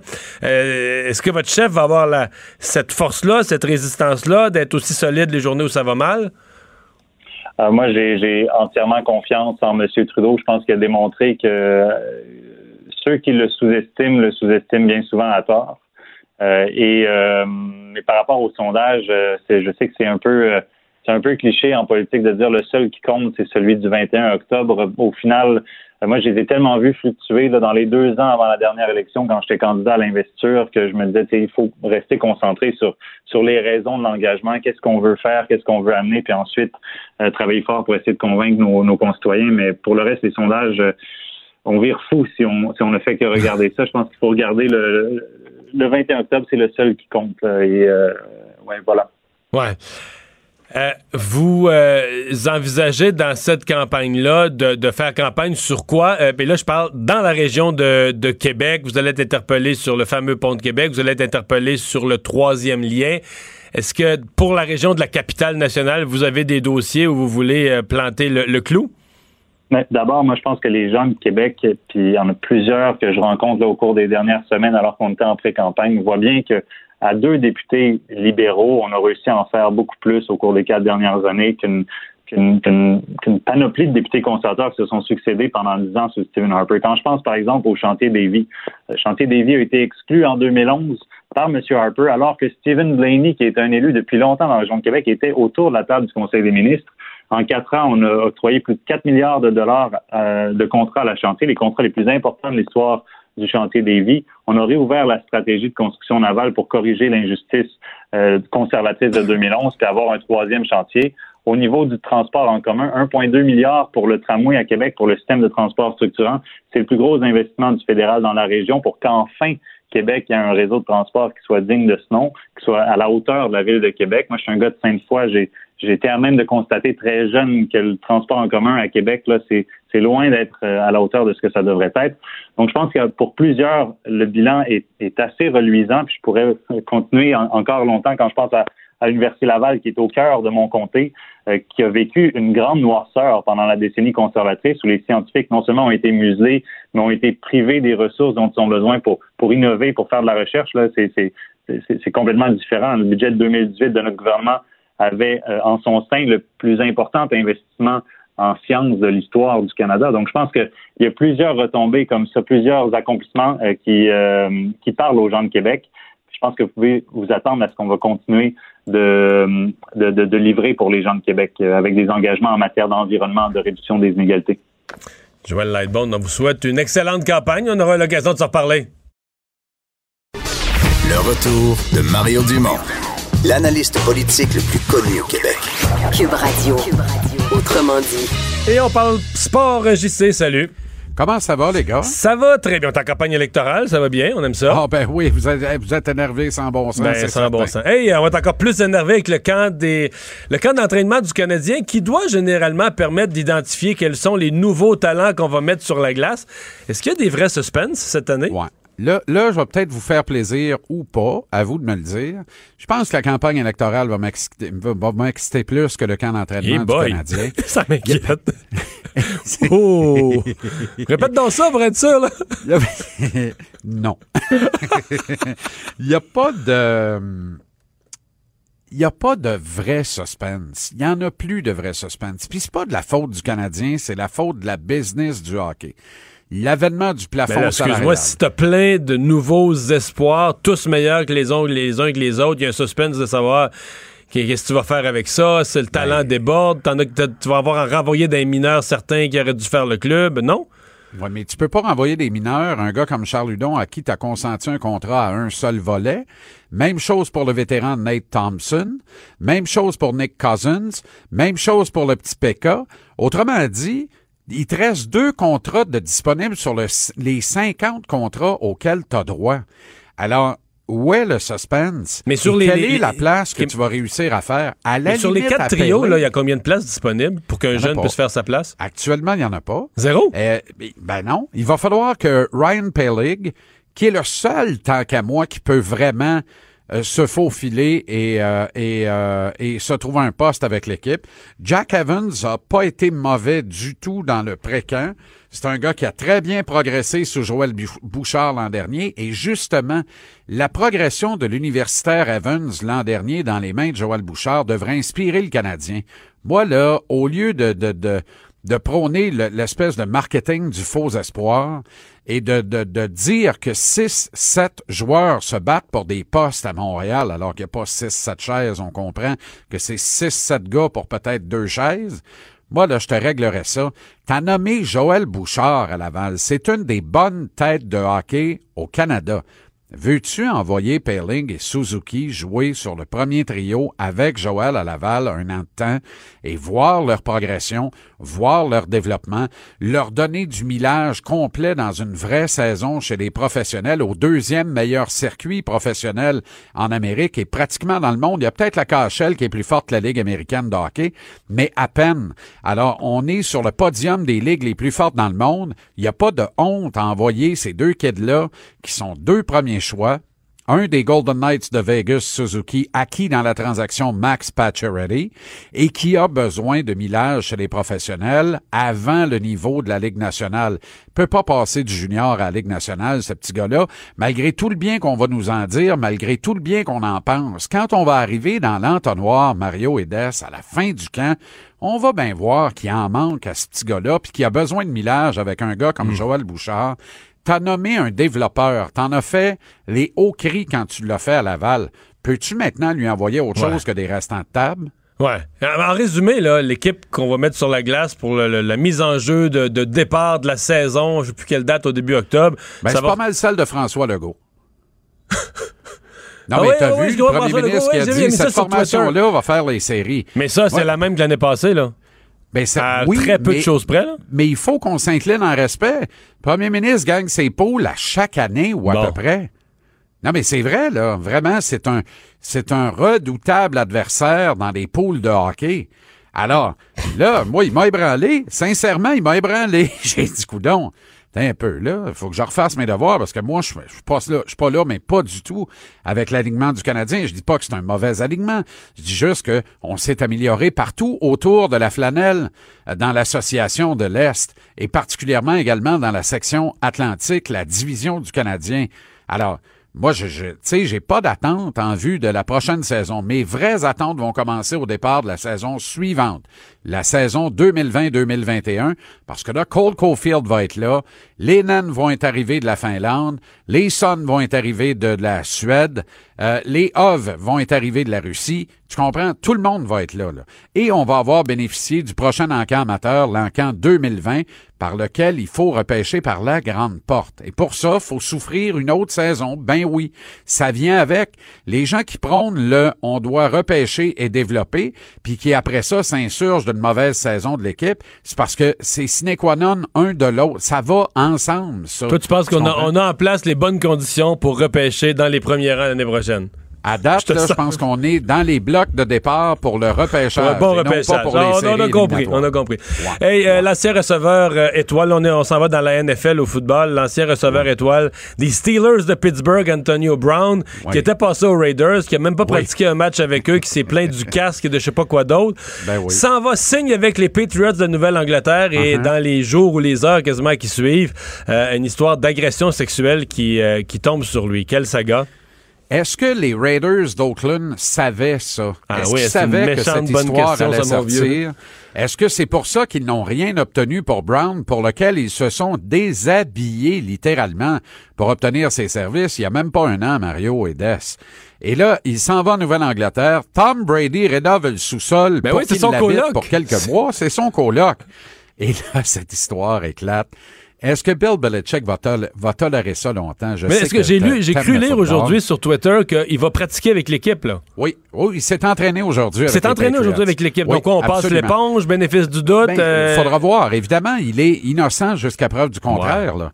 Et la preuve du contraire viendra après le 2 février prochain, qui est le la date prévue pour le match du Super Bowl. Alors, va falloir tasser ça. Mais c'est un scandale de mœurs qui frappe une équipe euh, dont le propriétaire a été impliqué dans un scandale de mœurs au cours de la dernière année, et. Puis ça n'a pas bien dérangé, ça ne l'a un- pas empêché. En fait, ça l'a pas empêché de faire le genre à le la levée de la bannière. là. Non, le propriétaire de l'équipe qui s'est perdu dans Robert un détour en s'en allant prendre l'avion pour aller voir le match à Kansas City de son équipe en, en finale de conférence. il a fait un détour Oui, c'est ça. par un Il salon de massage pour aller. Il a fait un petit détour, puis c'est rare qu'on fait des détours quand on a un jet privé, puis des chauffeurs, puis des bodyguards. D'habitude, on s'en va en ligne droite du point A au point B. Ouais, mais là, il a besoin d'un ça se peut massage. se perde dans le chemin. Ouais, besoin Alors, autrement dit, au lieu de faire un, une, un tracé poteau dans la zone des buts, il a fait un tracé de chaise. Bon. Alors, en langage football, ça fait 5,90 à gauche, 5,90 à droite. Puis là, ben, t'as un dossier. Un dossier de chaise ou un dossier criminel. C'est à toi de choisir. Hey, t'es en un dossier rendu là. Ça Alors, promet 10. Oui, ben alors, euh, Antonio Brown donc, va jouer. Dans, ta- dans ton esprit, il va jouer, là. Ben, je pense que oui, mais est-ce que c'est une bonne nouvelle? C'est un élément de distraction. Et Bill Belichick lui-même a établi un parallèle entre Antonio Brown et Randy Moss lorsqu'il s'est joué aux Patriots de la Nouvelle-Angleterre. Erreur, tant qu'à moi. Moss est arrivé en Nouvelle-Angleterre. Ils ont connu une saison parfaite, 16 victoires, aucune défaite, mais ils ont lamentablement échoué, perdant 19-16 le dernier match de la saison au Super Bowl contre les Giants de New York. Alors, est-ce que Brown est une distraction qui va empêcher Tom d'accumuler une septième bague de champion du Super Bowl? Tom et Bill, évidemment, cette paire céleste devant l'Éternel. La question mérite d'être posée. Et est-ce qu'ils ont libéré, parce qu'ils l'ont carrément donné, l'excellent receveur de Marius Thomas aux mains des Jets, adversaire frontal de la section Est de la conférence américaine 24 heures trop vite? C'est une autre question qu'il faille se poser dans ce dossier-là. Antonio Brown, quel roman savon. Les feux de l'amour, tu dis? Tabarouette, amène-moi une autre bière. Quel roman savon, ça va prendre du savon parce que c'est propre, propre, propre. Hey, merci JC, bonne émission, 17h. Salut les gars. Salut à TVA Sport. Et c'est la chronique culturelle avec Anaïs. Allô? Bonjour. Bonjour. Alors, euh, début ce soir euh, de la série Le Monstre. Ouais, c'est ce soir que ça commence sur les ondes de Radio-Canada à 21h. Vous avez peut-être vu cette série-là sur euh, tout.tv, le livre d'Ingrid Falaise, Le Monstre. Je pense que tout le monde connaît pas mal l'histoire, en fait, d'une femme qui rencontre Monsieur M. Il y a beaucoup de violence conjugale dans tout ça. Et j'ai jasé avec Rose-Marie Perrault qui va euh, interpréter Sophie, euh, ben, qui a interprété, en fait, euh, Sophie. Et je voulais savoir, c'est comment pendant, parce que le tournage a duré environ deux mois et demi. Et c'est très violent, comme je vous l'ai dit, physiquement et mentalement. Et pour une jeune actrice de jouer et de recevoir de la violence comme ça sans cesse pendant deux mois, je lui ai demandé si à justement, ça rentre dedans, même si tu le sais à quelque part que c'est pas vrai. Ben en fait, c'est qu'il y a eu euh, beaucoup de scènes de, de violence physique qu'on avait à tourner, donc ça revenait souvent. Puis à un moment donné, c'est que c'est la bulle physique qui est vraiment euh, qui est vraiment atteinte, tu sais. Puis euh, je, je, je savais que tout ça, c'était que qu'on jouait, que c'était de la fiction, tout ça, mais le le corps et la tête, euh, on, on dirait parfois, même si ma tête le savait, mon corps était quand même euh, réactif à à cette violence-là qu'on qu'on qu'on jouait. Là. Évidemment qu'on qu'on le faisait pas pour vrai, mais il y a quand même un contact physique qui doit être présent. Donc euh, ça, ça devenait un peu... euh, c'est la partie que j'ai trouvée parfois plus difficile. Mais c'est sûr que pendant deux mois, à se faire brasser à Mané, même si tu sais que c'est pas vrai, il y a un contact quand même physique euh, qui est là. Et dans euh, cette série-là, oui, il y a Mais l'acteur qui jouait le- le- il doit vivre quelque chose aussi de bizarre. là. Ça doit être particulier. J'ai tenté de l'avoir Au moins, autant, au moins autant qu'elle, Ben, euh, d'une certain. façon complètement différente. C'est mais- sûr et certain. Et là, ce qu'on m'a dit, en fait, c'est que là, il s'en vient au Québec pour les euh, Gémeaux qui auront lieu ce dimanche. Donc, il y avait la- pour les entrevues, c'était plus difficile vu qu'il habite euh, en Europe. Mais j'aurais aimé ça aussi, Mhm. avoir, lui, savoir comment que ça se passe quand tu dois constamment être agressif envers, euh, ben, que ce soit une femme, un homme, être agressif tout court. Et dans le film, il y a des scènes, oui, de violence, mais de viol également. Alors, j'ai demandé à Rosemary si ses amis, si sa famille, parce qu'elle est quand même jeune, ont vu ces scènes-là. Est-ce qu'ils ont accepté de voir euh, la série? Ses amis, il y en a plusieurs qui ont pas voulu voir la série parce que ça, pour eux, c'est leurs amis, leur ami, tu sais, qui se fait littéralement tabasser euh, à la télévision. Et écoutez ça pour les parents, c'est particulier. parfois, même si euh, on sait que c'est pas vraiment Rosemary, la part de entre la fiction et la réalité peut être difficile à faire. Mes parents l'ont regardé, mon père quand il avait commencé les premiers épisodes, puis à, un moment- donné, il m'a dit euh, Ah, je pense que je le finirai pas finalement. Puis j'ai dit Ben voyons, oui, tu vas le finir, s'il vous plaît, tu sais. Mais je suis consciente aussi que que ça peut être euh, oui, un peu un peu dur, euh, un peu demandant. Puis je pense que c'est important aussi de faire cet effort-là, de regarder euh, pas juste des comédies ou des affaires légères, mais des choses qui vont nous, nous brasser dans euh, dans nos valeurs, dans ce qu'on connaît aussi de, de, de, de ce problème de société-là. Mais c'est là on Ouais. pense aux parents quand même. Ben, c'est bon qu'elle a poussé son père. Il faut Ouais. que tu la finisses, là. Ben c'est ça, parce qu'elle me disait, j'ai quand même travaillé fort. Ça a été là, un deux mois et demi le plus intense de ma carrière au niveau professionnel, émotionnel, physique. Donc, je veux que mes parents voient mon travail. Mais en contrepartie, je peux comprendre que mon père a pas nécessairement, lui, avait de la difficulté à faire la distinction entre sa petite fille et euh, Il la. le point serré un peu. Ouais, c'est ça tout le long, là. C'était pas, c'était pas de la grande détente. Il y avait de la visite dans nos studios ce matin. Ah oui, Daniel Ouimet. Donc, c'est les 50 ans cette année du film Valérie, film qui a renversé le Québec. On a vu les seins de Daniel Ouimet à plusieurs reprises. Et là, je vous conseille fortement d'aller écouter cette entrevue-là qui est, ma foi, très intéressante. que t'allais nous dire d'aller voir le Ouais, film. le Ben aussi, mais en fait, le film va être présenté du côté de Québec au Festival de cinéma de la ville de Québec la semaine prochaine. Et euh, Daniel Ouimet, ce matin, c'était très drôle et en même temps très touchant à la fois parce que, bon, elle a raconté, entre autres, que elle, ben, elle savait pas qu'elle allait jouer euh, nue dans ce film-là. On lui a demandé, il y a une scène à maner, tu vas peut-être danser. Euh, Serais-tu à l'aise si jamais on voyait tes seins? Mais tu sais, c'était pas Ah. du tout écrit dans le contrat. Et elle dit, finalement, je me suis retrouvée... Qu'elle est passée à l'histoire. Exactement. Je me suis retrouvée les totons à l'air euh, au grand écran. Dans le, ce matin, elle racontait également qu'il y a plusieurs femmes qui la détestaient euh, à l'époque. Elle a raconté parce que c'est là maintenant il y a le mouvement MeToo et qu'elle a dû faire face à de nombreux producteurs. Elle a dû refuser à maintes reprises des avances, qu'elle a perdu des contrats pour ça, qu'elle connaît. euh, il y a un groupe de cinq, six femmes, exemple, qui ont, qui ont vécu des agressions de la part d'un producteur de télévision au Québec. Donc c'est vraiment allé, je vous dirais, là, dans plein de directions cette euh, conversation-là. Et je lui ai demandé, parce qu'avec Rose-Marie, on a parlé des parents. Moi, je voulais savoir si son garçon avait vu euh, ce film-là, si ses parents, à l'époque, avaient vu le film, parce que là, on revient dans les années 70 et on écoute justement ce qu'Eran racontait. Puis, euh, il y avait une publicité à l'époque qui était tirée du film où on dit Ta Valérie, mais c'est une pute. Alors là, ma- mère se faisait, se faisait, ça répondait au téléphone, elle disait Bonjour, oui, mais ta Valérie, ta fille, ta Danielle, c'est une pute. Ma mère s'en va à l'église. Euh, parce que euh, c'est pas qu'elle était plus religieuse que n'importe quoi, mais qu'elle était enfant, une fois de temps en temps, elle voulait avoir la paix, j'imagine. Elle s'en va à l'église, puis le curé dit, sans savoir que c'est ma mère, euh, vous donnez un dollar 75 pour aller voir un film où il y a une fille qui va vous amener en enfer, puis vous donnez même pas une pièce à votre église qui, elle, va vous amener au ciel. Hey, Oh, la fille, c'est wow, ouais. ça. Puis dans Hey. une autre séquence, c'est ça, elle me disait qu'elle a appris il y a quelques années à peine que ses parents avaient vu le film. Il en avait jamais parlé dans sa famille. C'était comme un peu tabou, donc elle a jamais su vraiment si ses parents avaient vu. Et elle a su a- beaucoup plus tard. Il y a quelques, années, à peine, elle a su que ses parents étaient allés voir le film. Puis elle dit à l'époque, justement, c'était difficile parce que euh, ses parents ont vécu aussi les contre-coups. Donc sa mère, elle se faisait dire à l'épicerie, ta fille, c'est la pute. Ça, on faisait pas la différence encore là entre le personnage et euh, la femme, la jeune femme qu'elle était euh, à l'époque. Donc ça va vraiment être un beau moment ce matin. C'est vraiment une entrevue que je vous conseille d'aller écouter sur l'application de Cube. Et Je vois sur ta liste de sujets du nouveau pour Prince. du nouveau. Du vieux nouveau? Non, du nouveau, nouveau. OK. Flambette, nouveau, brand new, euh, 35 nouvelles chansons, des morceaux inédits enregistrés entre novembre 1981 et janvier 1983, donc en novembre. jamais Qui ont euh, jamais été. été diffusés. Exactement. Il y en a on donc est- fait des chansons, lui, Prince. c'est incroyable. Hein? deux par là, jour. on n'est pas dans le remasterisé. là. On est vraiment dans du nouveau matériel qu'on a supposément jamais entendu. Donc, le 29 novembre prochain, super de luxe édition avec bon des, des livres, des photos, euh, des catalogues, euh, le, le classique qu'on achète. Mais ça, on n'a jamais sorti ça en 40 ans. C'est peut-être parce que c'était pas son meilleur. Ben, tu, tu me le diras. Ouais, Je- on je- verra, on, on verra. on verra ça. Mais euh, si jamais vous aimez Prince, hein, avant le temps des fêtes, c'est là que tous les coffrets euh, de luxe sortent. Alors, euh, c'est peut-être à mettre sous le sapin.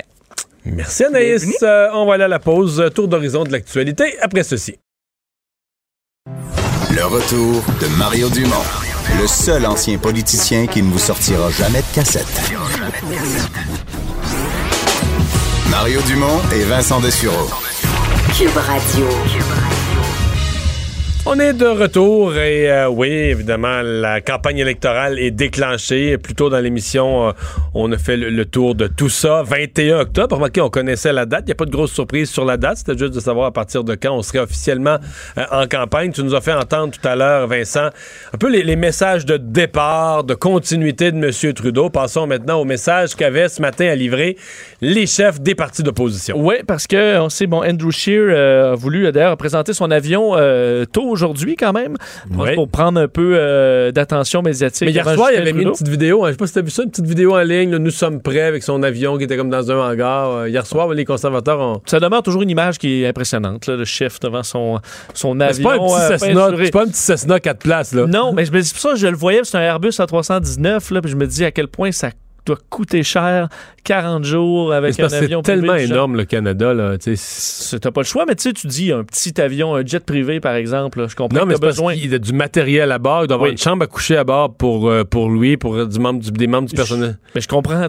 je comprends la nécessité, mais Ça coûte ça cher. doit vraiment coûter cher pour un. Mais c'est pour ça pour que un le- je pense que le NPD en a pas cette fois-ci. J'ai vu leur autobus, mais je Le pense- NPD, je pense qu'il y a un autobus et le chef, ça veut pas dire qu'il ira pas d'un bout à l'autre du Canada, mais je pense qu'il va prendre les avions, euh, il va voler en les billets d'avion. là. billet en classe économique. Ben ouais. Sûrement, sûrement. Alors, euh, bon, Andrew Scheer, ce matin, euh, évidemment, ben, attaque euh, Justin Trudeau et son, son cheval de bataille, c'est clairement SNC-Lavalin. Alors, euh, dit que... Dis- Disons qu'il est aidé par la une du Globe and Mail ce matin. là. Absolument. Rappelez que le Globe and Mail, oh, bon, qui, euh, qui aujourd'hui ben, revenait sur ce dossier-là en expliquant que la Gendarmerie royale du Canada menait une enquête, fait mène une enquête concernant une possible entrave à la justice dans le dossier d'SNC-Lavalin, mais qu'on se heurte au refus du gouvernement Trudeau de permettre à certaines personnes de parler. Euh, alors, évidemment, euh, il y a deux, chefs qui ont beaucoup misé là-dessus aujourd'hui, Jack Beitzig et euh, Andrew Scheer, qui expliquaient que, selon lui, Justin Trudeau avait quelque chose à cacher. Je vous fais entendre un extrait de Andrew Scheer. La raison pour laquelle ne peut pas lever le privilège, le pouvoir de lever le privilège reste avec le premier ministre. Ça, c'est clair. Alors, euh, la seule raison pour laquelle Justin Trudeau va continuer de refuser de lever les privilèges, c'est parce qu'il y a quelque chose à cacher plus grave qu'on euh, sait aujourd'hui. Alors, euh, encore, je lui demande de lever les privilèges dès maintenant. Et Jack Mitzing, lui, de son côté, était en Ontario. Oui, Jack Meeting, euh, ben lui, euh, euh, ben lui il doit frapper sur les deux, hein. Euh, donc sur les conservateurs et euh, les libéraux. Alors, euh, bon, il explique que les deux partis, ultimement, même s'ils le veulent, disent défendre la classe moyenne et tout ça, et les plus démunis, ben, finissent par toujours favoriser les grandes compagnies. Je vous fais entendre Jack Meeting. On a une campagne qui va être nationale, on va voyager à travers le pays, mais en fait, la question, c'est ça. Oui, les conservateurs ont dit qu'il il est là pour monsieur, madame, tout le monde, mais c'est quoi leur bilan? Ils toujours coupent les services dont les gens ont besoin. Ils toujours coupent les services comme les services de santé et l'éducation. On peut voir la preuve. Ici, en Ontario, ils ont coupé tous les services que les gens ont besoin, dont les gens ont besoin. Donc, c'est clair ce qu'ils font. Et aussi, si on regarde le bilan, c'est toujours le cas qu'entre la priorité de la population et les grandes compagnies, les conservateurs et les libéraux toujours choisissent les priorités de les grandes compagnies. Ça, c'est la grande question dans cette élection. Ouais. Bon, lui. Monsieur Singh qui risque de devoir faire des. Parce qu'avec ce qu'on a dit comme contrainte de voyagement, j'ai l'impression qu'il va devoir faire des plus grands passages. Comme là, il est en Ontario, il est à Hamilton. C'est quand il va être dans une province, il risque d'y Ce passer. sera pas deux provinces par jour. là. Non, non, non. Ouais. Il va passer 4, 5, 6 jours. J'ai l'impression qu'il va faire un gros passage dans une province. Après ça, il va se déplacer ailleurs. Et il risque de faire. euh, J'ai l'impression que dans l'axe Québec-Ontario, ce qui est pas trop loin, moi, il va faire de l'autobus de nuit, puis des centaines de kilomètres, puis il risque de. de- de- de- Ça peut être difficile pour le, par, le la, système. par la voie terrestre, d'en faire plus. Euh, du côté des François Blanchet, bien évidemment, lui a moins euh, grand à couvrir. Oui. Alors, on le verra évidemment euh, au, au Québec, le chef du Bloc québécois qui, euh, ben, lui, est tombé sur le dossier de la laïcité. Alors, on l'a dit, euh, Justin Trudeau ce matin qui euh, répétait que la loi sur la laïcité, ben, lui, ne l'appuyait pas, euh, que ça, ça légitimait en quelque sorte. Mais qu'il ne dépenserait pas l'argent fédéral pour la contester pour l'instant. Pour l'instant. Pour l'instant. Parce que ce serait pas de. ça- Ouais. Ça, pourrait nuire. Mais pour l'instant, ça veut dire quoi? Ça veut dire plus tard. euh, Pour combien de temps? ouais, Exact? plus tard, le Euh, risque est élevé. et- Donc, ça a alimenté évidemment les propos de M. Blanchette. Et François Blanchet qui a fait, qui a voulu énumérer une liste de ce- des, des sujets où le Canada n'a pas servi le Québec. Donc, je fais entendre un extrait de Yves-François Blanchet. un certain nombre de cas ou de dossiers où le Canada, au cours des dernières années, n'a pas servi le Québec. Je mentionnerai évidemment la gestion de l'offre, la gestion aussi très douteuse de l'accueil des réfugiés, de dizaines de milliers de demandeurs du statut de réfugié au chemin Roxham en Montérégie. Le congé de taxes accordé aux géants d'Internet, un appui tiède, encore inexistant, aux médias du Québec dans une crise sans précédent et pourtant annoncée de longue date. Une chose que je remarque, euh, pour avoir écouté au complet ce point de presse, il me semble que euh, Yves-François Blanchet est, est mollo. Ouais, il est un peu lu. il lisait, euh, il lisait. Je veux dire, Il lisait. Mais je te dirais que dans l'ensemble. En entrevue, je le connais, il me semble il est euh, plus, plus bagarreur. ben, c'est peut-être la nervosité. Moi, j'ai trouvé que M. Trudeau, deux choses. M. Trudeau a eu un point de presse plus convaincant que les autres et un point de presse euh, au niveau des questions des journalistes. Tu as eu une journaliste du Globe and Mail qui a posé une vraie question sur l'affaire SNC-Lavalin. Tu as Raymond Fillon qui a posé une question précise avec une sous-question sur la loi 21. Il y en a eu peut-être une ou deux autres. Là. Mais dans l'ensemble, un point de presse facile tu te dis, OK, mais est-ce qu'il embarque avec. Est-ce que Justin Trudeau part avec une gang de journalistes qui sont déjà de son bord? Là, que, T'as l'impression qu'il se fera pas brasser, là, que le point de presse quotidien, là, tu comprends, ça sera pas à couteau tiré. Là, que ça C'était va pas être... des questions pour le, le coincer. euh, Ben, écoute, il y en avait quelques-unes, tu te dis, ouais, mais c'est de la balle donnée, là. Juste pour y permettre d'aborder un sujet. Est-ce qui- que les changements climatiques ouais, sera ça, vraiment un enjeu de la campagne, par Ben exemple? oui. Puis vous, vous avez une belle position des changements climatiques, mais vous peur que le vote se partage entre le NPD, les Verts, d'autres, tu sais. OK, bon. Fait que, euh, non, non, eh, écoute, ça pas été. Tu t'attends à ce qu'un premier ministre sortant, qui annonce une campagne électorale, rencontre la presse, pas que ça devienne une foire d'empoigne, mais que, je veux dire, c'est pas, pas, pas le candidat du parti euh, Rhinocéros, c'est le premier ministre. Il est supposé avoir un bilan à défendre, il est supposé se faire brasser un peu, être capable de se défendre. Mais... Mais qui, parce que tu as écouté les quatre, et qui s'en est le mieux tiré? Parce que c'était pas, tu sais, tout le monde n'avait pas le couteau entre les dents. Non, là. non. Jack Meeting, vous avez entendu un extrait pour ce que- aussi. pour ce que je viens de dire, euh, Justin, Jack Meeting, j'ai trouvé un peu ennuyeux. Monsieur Blanchette, euh, il s'exprime vraiment très bien, François Blanchette, mais comme tu dis, là, c'était un peu lu. peut faire mieux. Lu et tout ça. Ouais, il faudra qu'il mette de la passion un peu, parce que tout l'affaire, c'est que si on trouve ça plate, on ne passera plus en onde, là. Ben, exact. Là, aujourd'hui, c'est la première journée. clip, là, euh. nous autres, ça va nous prendre de la- l'action, puis de- du cœur, puis de l'énergie, puis de l'émotion. Faut qu'à un moment donné, ils nous montrent qu'ils croient à leurs affaires, là. Est-ce que sur M. Singh, ça t'a. euh, tu le vois arriver au Québec dans un débat puis être excellent? Parce que le français euh, n'est pas encore très, très habile. C'est, c'est- écoute, c'est, c'est toute la, la question de la langue seconde, là, mais là, ils sont, ils sont deux dans ce cas-là. Monsieur Scheer, Monsieur Singh, les deux font des efforts. Les deux parlent un français. Parce que c'est une chose de parler un bon français, là, correct, ou, je veux dire, dans n'importe quel travail dans la société, t'aurais à transiger des dossiers financiers ou, tu sais, de business. Parfait, ton fran- français serait très bien. C'est que c'est pas facile de faire un débat parce que là, les gens sont assis là, faut que tu les surprennes, faut que tu fasses rire un peu, faut que tu répliques à l'autre.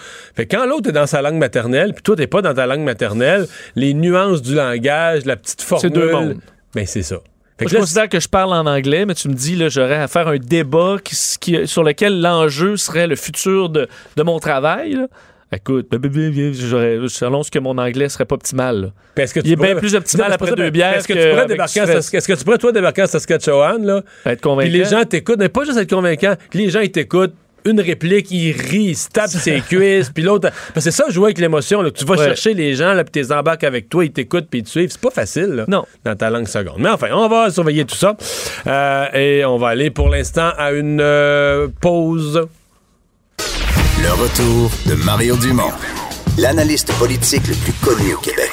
Cube Radio. Autrement dit. Parce qu'on a tout de suite en ligne, on continue, je vous l'avais promis, là, des euh, entrevues euh, rapides, là, en rafale, avec les gens de tous les partis qui aujourd'hui se retrouvent euh, en campagne. On va parler à Yves Perron, candidat du Bloc québécois dans Berthier-Masquinongé, président aussi du, du Bloc. Bonjour, M. Perron. Bonjour, M. Dumont, ça va bien? Oui, nerveux aujourd'hui? Fébrile. Plus que nerveux. Plus que nerveux, OK. hâte, on avait hâte. Ah oui, on avait hâte que ça parte. Là. Ouais. Mais là, quand même, euh, le bloc, là, ça fait plusieurs élections, ça fait au moins deux grosses élections de suite que ça va jamais bien. Êtes-vous capable d'être optimiste quand même? Ben absolument. Ben, en fait, il y a eu de l'amélioration graduelle. hein. C'est le, coup dur a été en 2011. Euh, les gens ont décidé d'aller aider l'NPD. On s'est ramassé, euh, on s'est ramassé avec quatre députés. Là, c'était que c'est ça qui était plus dur. Mais maintenant, après 2015, 2015, on a remonté à 10. On dit que ça allait pas bien, mais c'était quand même une amélioration. Ouais, mais c'est même, même pas assez pour être un groupe parlementaire reconnu, là. C'est plate, ça, là. Ben oui, absolument. C'est là que j'arrive. Là, dans notre lancée 2019, la priorité, c'est d'être un parti reconnu, donc plus que 12. Et notre objectif est plus haut que ça. On vise 20, 25 députés, puis pourquoi pas 30? Bon. Puis on pense que c'est le bon moment. Pourquoi pense bloc? bon Pour- pourquoi on vote bloc? Parce que vous me parlez de 2011. J'ai l'impression que c'est ça qui a jamais été réglé depuis 2011. Les gens ont largué le bloc. On dit ça donne plus rien le bloc. Ils ont essayé la vague orange. Mais euh, ils- le, NPD a peut-être déçu, mais les gens sont jamais revenus au bloc. Ils ont jamais reconnecté avec le fait que le bloc était un parti euh, euh, utile, nécessaire. Euh, Comment vous allez les ramener, là? Ben moi, je vous dis, M. Dumont, que au contraire, ce qu'on sent sur le terrain, c'est que les gens reviennent au bloc. Et comment on va faire pour les ramener, justement, avec l'expérience de 2011? Savez-vous, je donne un exemple, je pourrais vous en donner d'autres. Parlons de gestion de l'offre. Avant 2011, pendant toute la durée où le Bloc québécois est un parti reconnu à la Chambre des communes, il y a eu des négociations internationales avec 16 pays différents. Pas deux ententes, là, 16. Et aucune fois il y a eu une entrave à la gestion de l'offre parce que le Bloc, quand on est présent à Ottawa, on est là, puis on se lève, puis on défend nos Québécois puis nos agriculteurs. Depuis qu'on n'est plus là, là, ils ont négocié trois contrats, trois ententes, puis ils ont fait trois brèches différentes. On est rendu à 8,4% Puis là, quand on nomme 8,4% pour la population, ça peut sembler un peu vague, mais si on veut mettre ça concret, là, le président de l'UPA a chiffré ça, c'est à peu près un mois de salaire pour nos agriculteurs. Ça, M. Dumont, si c'est pas révoltant, je me demande c'est quoi. Ça, quand le bloc était là, ça arrivait pas. Puis nous, ce qu'on vous offre, si on vous demande le privilège d'aller au bat pour vous autres, d'aller vous défendre, d'aller protéger les intérêts de la nation québécoise dans le Parlement. Mais là, à côté, de ça, à côté de ça, les, les- les libéraux, les conservateurs, eux, offrent aux gens de dire, regardez, si vous votez pour nous, euh, un ou l'autre va dire, on a une chance d'être au gouvernement, puis une partie des députés qu'on va élire au Québec vont être ministres, on va être assis, le- leur langage, on est assis autour de la table, puis on participe aux vraies décisions. Un député qui est dans le gouvernement a souvent moins de pouvoir qu'un député du Bloc québécois dans l'opposition. On a plusieurs exemples là-dessus. Le Bloc, avait fait des gains très, très importants à l'époque où le Bloc était fort. Ce qui est important qu'on comprenne, c'est que les gens, le Bloc doit être fort. Écoutez, dans la vraie vie, là, ça arrive qu'un député libéral va voir un député du Bloc, puis il donne une information, puis il dit, écoute, moi, je peux pas sortir là-dessus, j'ai la ligne de parti, mais vous, vous devriez sortir ça. C'est ça aussi, le régime parlementaire dans lequel on vit. Puis ça, les gens doivent en être conscients. Les lignes de parti, puis quand on sort du caucus, là, on dit, OK, tout le monde vote pour la loi. Nous autres, au Bloc, on n'en a pas de conditions. Puis il n'y a pas personne qui va venir nous dire de voter en faveur du Manitoba à la place, de, place du Québec. Nous autres, on est toujours là pour notre monde. Puis d'ailleurs, à partir là-dessus, ça devrait être la première tâche d'un député, ça. Monsieur Dumont, la, tâche numéro un d'un député, c'est de représenter son monde. Moi, quand je vois un député se lever pour voter en faveur d'une subvention à Terre-Neuve concurrencée Hydro-Québec, mettons, qui va désavantager, dés- désavantager son monde dans son comté, ben, je pense que ce député-là ne fait pas sa job. Et c'est ça qu'on va expliquer aux Québécois. Les gens du Bloc, on est là pour vous tout le temps, puis on va se lever, puis on va se tenir fort, puis on va défendre vos intérêts, puis vous faire comprendre qu'on serait mieux d'être un pays indépendant, évidemment. Mhm. Euh, le, vous, là, dans, dans votre circonscription, vous êtes dans euh, Berthier-Masquinongé, vous affrontez une députée, une survivante. là. Le NPD a perdu des plumes à la dernière élection, mais vous affrontez une survivante, Ruth Hélène Brosseau, euh, qui avait été élue à l'élection de 2011, d'ailleurs, euh, dans des circonstances qui avaient, qui avaient fait jaser, euh, qui s'est implantée dans le comté, qui a été réélue en 2015 parce qu'on avait dit qu'elle était devenue une bonne députée. Avez-vous l'impression que c'est une néo-démocrate imbattable là, dans, dans Berthier euh, cette fois-ci? Ah, écoutez, l'histoire euh, politique récente du Québec nous a démontré qu'il n'y a personne d'imbattable dans la vie. Pensez euh, aux nombreuses euh, circonscriptions qui sont virées, euh, qui ont changé de couleur pour la coalition Avenir Québec au mois d'octobre. Euh, le contexte est très, très différent de 2015. Vous savez, j'étais j'étais de la campagne de 2015. Donc, euh, Mme Brosseau et moi, on se connaît bien. Ça va être notre deuxième... Deuxième affrontement, ouais. voulez. Ben, c'est ça. On est déjà persévérants. On travaille longtemps. Et le contexte est très différent. Puis ce que les gens doivent regarder, là, puis moi, je suis toujours fait de la, la- la politique, euh, pas contre les personnes, mais sur, sur le contenu, sur les propositions du parti. Ce qu'il faut que les gens regardent, c'est premièrement le, le chef du parti, parce que dans le système parlementaire qu'on a, le chef a un gros, gros pouvoir. Quel est le chef qui va, qui va représenter le mieux les intérêts? Puis dans la circonscription, la personne qui va être le plus dévouée pour défendre les intérêts, pour protéger.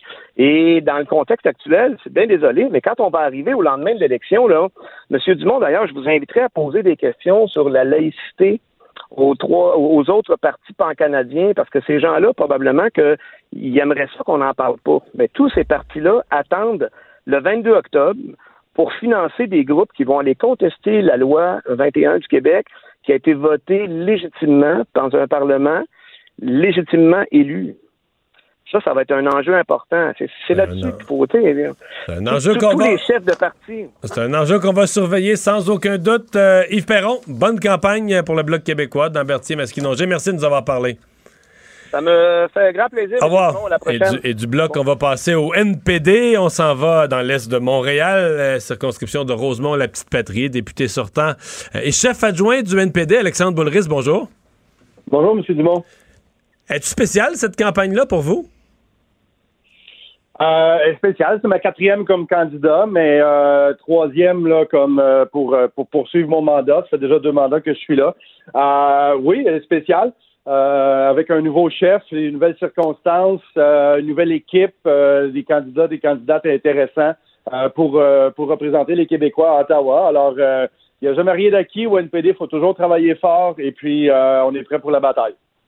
Il y a quatre ans, à peu près une date semblable, mettons à 5-6 semaines des élections, euh, le NPD était à quelque chose comme 48% C'était complètement faux. Au Québec, je parle, on avait l'impression que la vague orange, on avait l'impression que la, vague orange s'alignait pour être encore plus forte que celle de Jack Layton.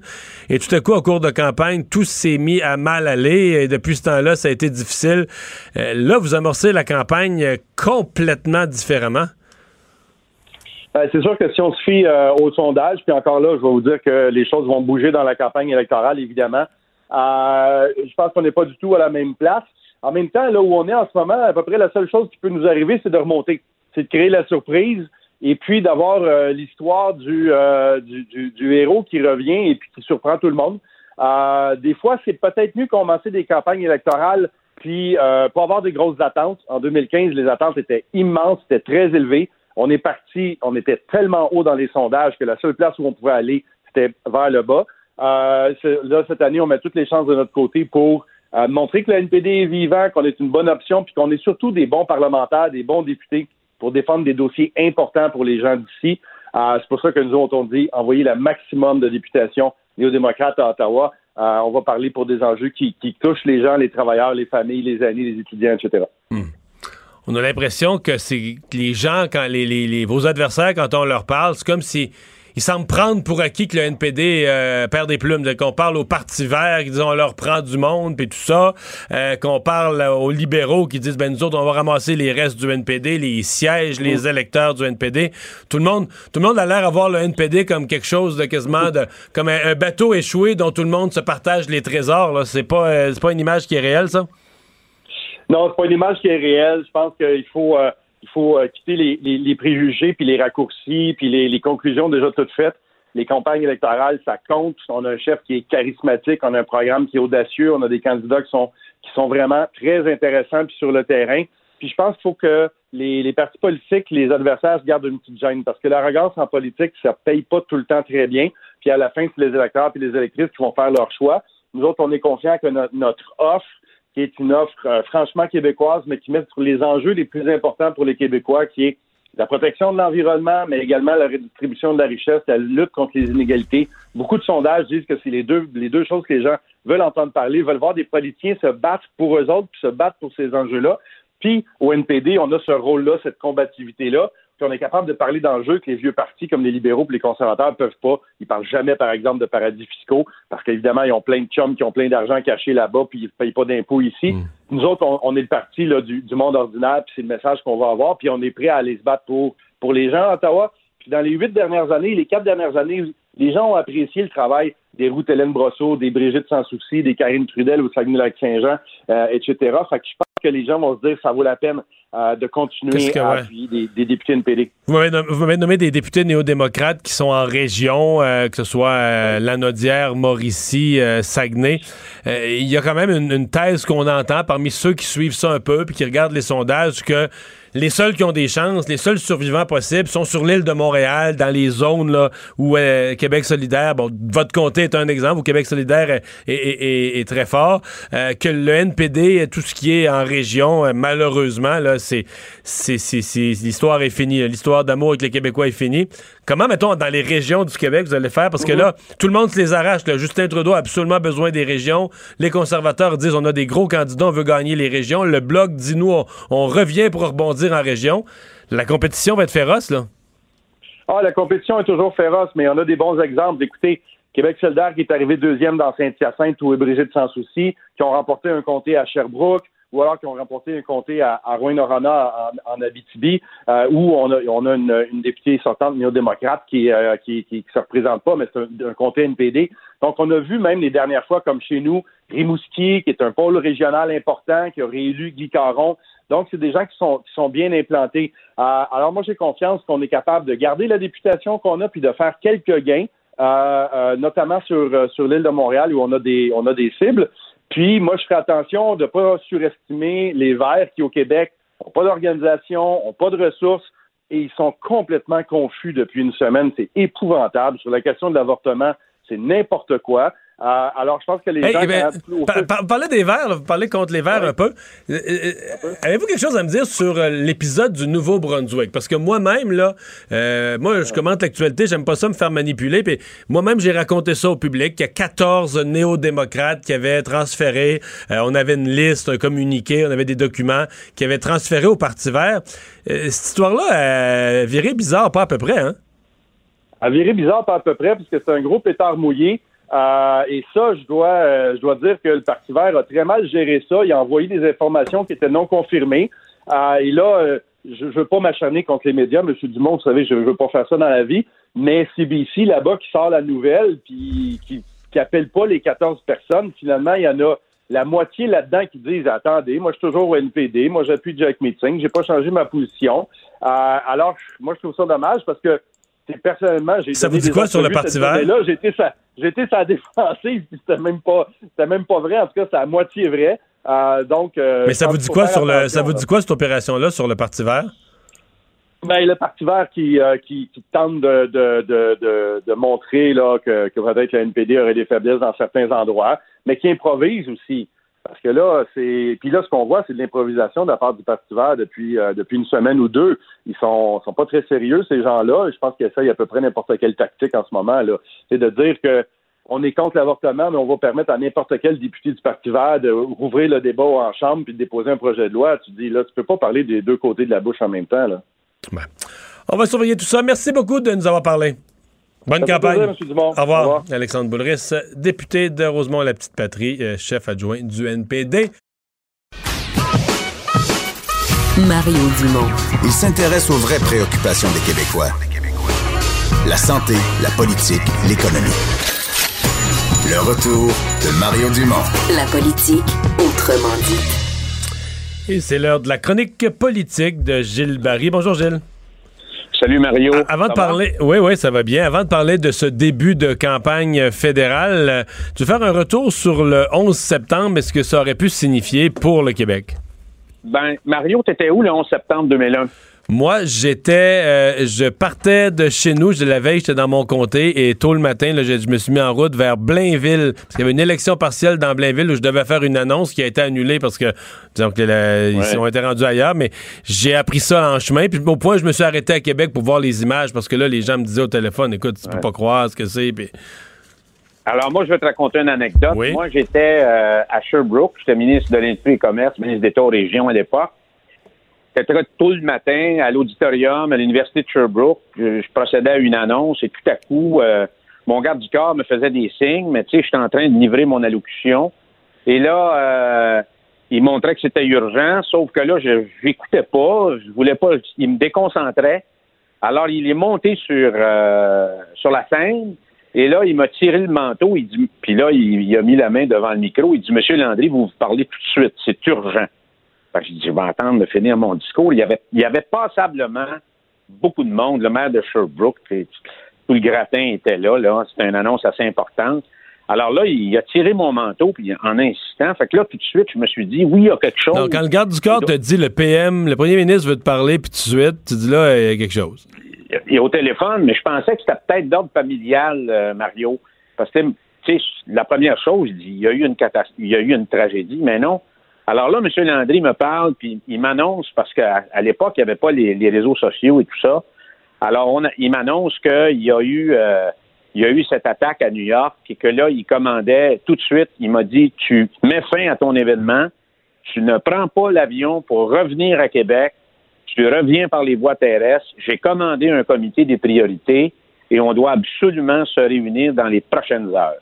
État d'urgence, naturellement, puis là, il m'a dit, naturellement, Ottawa l'avait contacté et il y avait eu des, des communications avec euh, le gouvernement américain parce que, comme tu sais, la première des choses, la première préoccupation des Américains dans une catastrophe comme ça, c'est nos barrages hydroélectriques et ce sont nos lignes de transport électriques. On oublie ça, hein? on, fournit quand même de l'électricité au continent, nous autres, oui. là. Oui, puis alors, euh, puis il y avait une question, il y avait un enjeu sur la place Ville-Marie. Mais moi, je veux revenir sur quelque chose, et c'est là l'anecdote historique. Tu te rappelles, Mario, il y avait eu un grand succès avec le Printemps du Québec à Paris. Alors, le gouvernement du Québec avait décidé, par l'entremise de Louise Baudouin, qui était ministre des Relations internationales, de répéter ça en créant l'automne du Québec à New York. Et c'était, ça, il installait les kiosques, tout ça ce jour-là. Là. Les gens étaient là à New York, prêts à aller installer leurs, leurs kiosques. Le site du Soleil. Alors, l'événement, l'événement du Québec avec le site du Soleil, avec euh, la panoplie de politiciens que je vais te nommer tantôt, devait être là le 12 et on devait être présent pour un aller-retour entre Montréal et euh, New York. Et euh, moi, j'ai vu la liste parce que je l'avais discuté avec euh, Claude Roy à l'époque. Il y avait M. Landry, Mme Marois, qui était vice-première ministre du Québec, Mme Diane Lemieux, qui était ministre de, la, de la Culture, Louise Baudouin, qui était ministre responsable de l'événement, et euh, et responsable des relations internationales, moi-même et François Legault. Je suis pas sûr que tout le monde aurait pris, euh, serait, euh, aurait participé à l'événement, mais c'était la liste des gens qui devaient être là. Ça fait, tu, dis, tu dis si les attentats avaient eu lieu le lendemain, ben, regarde, là, le kiosque du Québec aurait, le kiosque aurait été installé au rez-de-chaussée, je pense que c'était là, dans le grand hall au rez-de-chaussée ou quelque chose comme ça.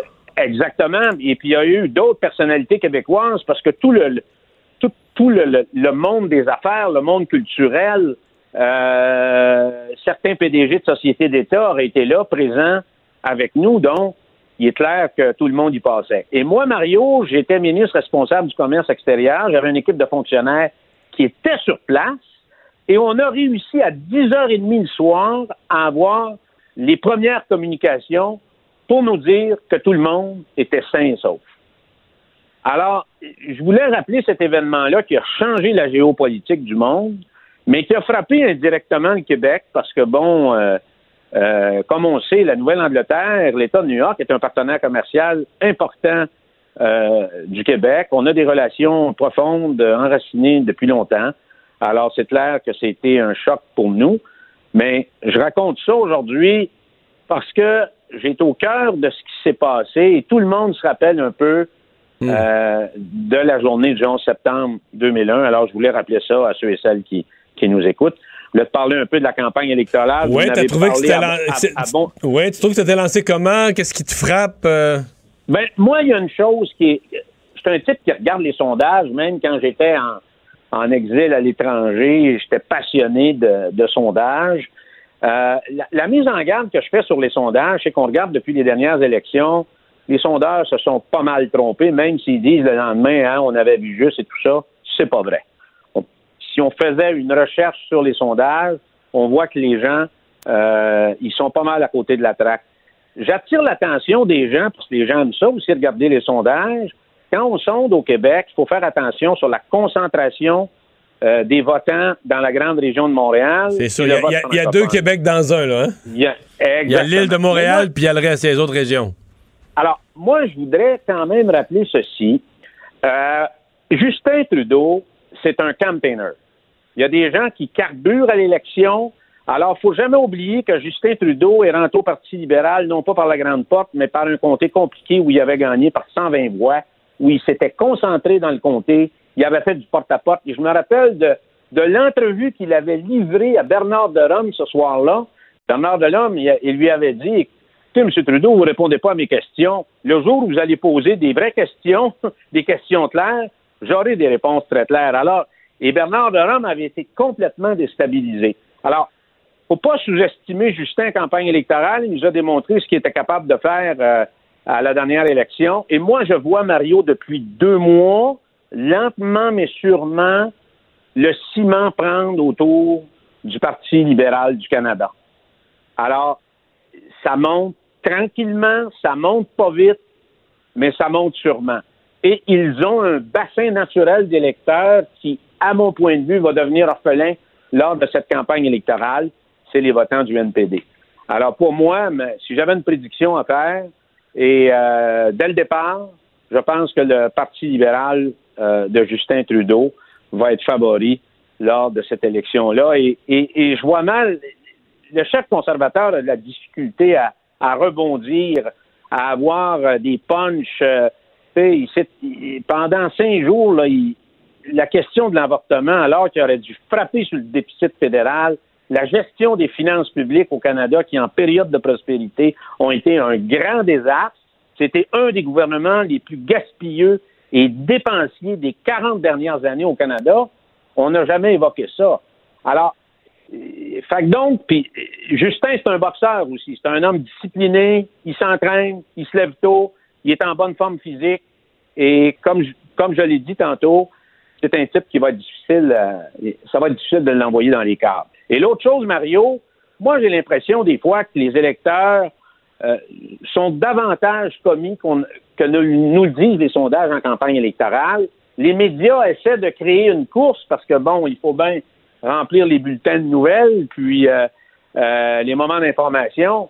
Mais moi, je pense que l'électeur est plutôt discret maintenant quand les gens appellent pour son. Ouais, ça oui. mais, mais, mais moi, je sens au Québec quand même que il y a du mou.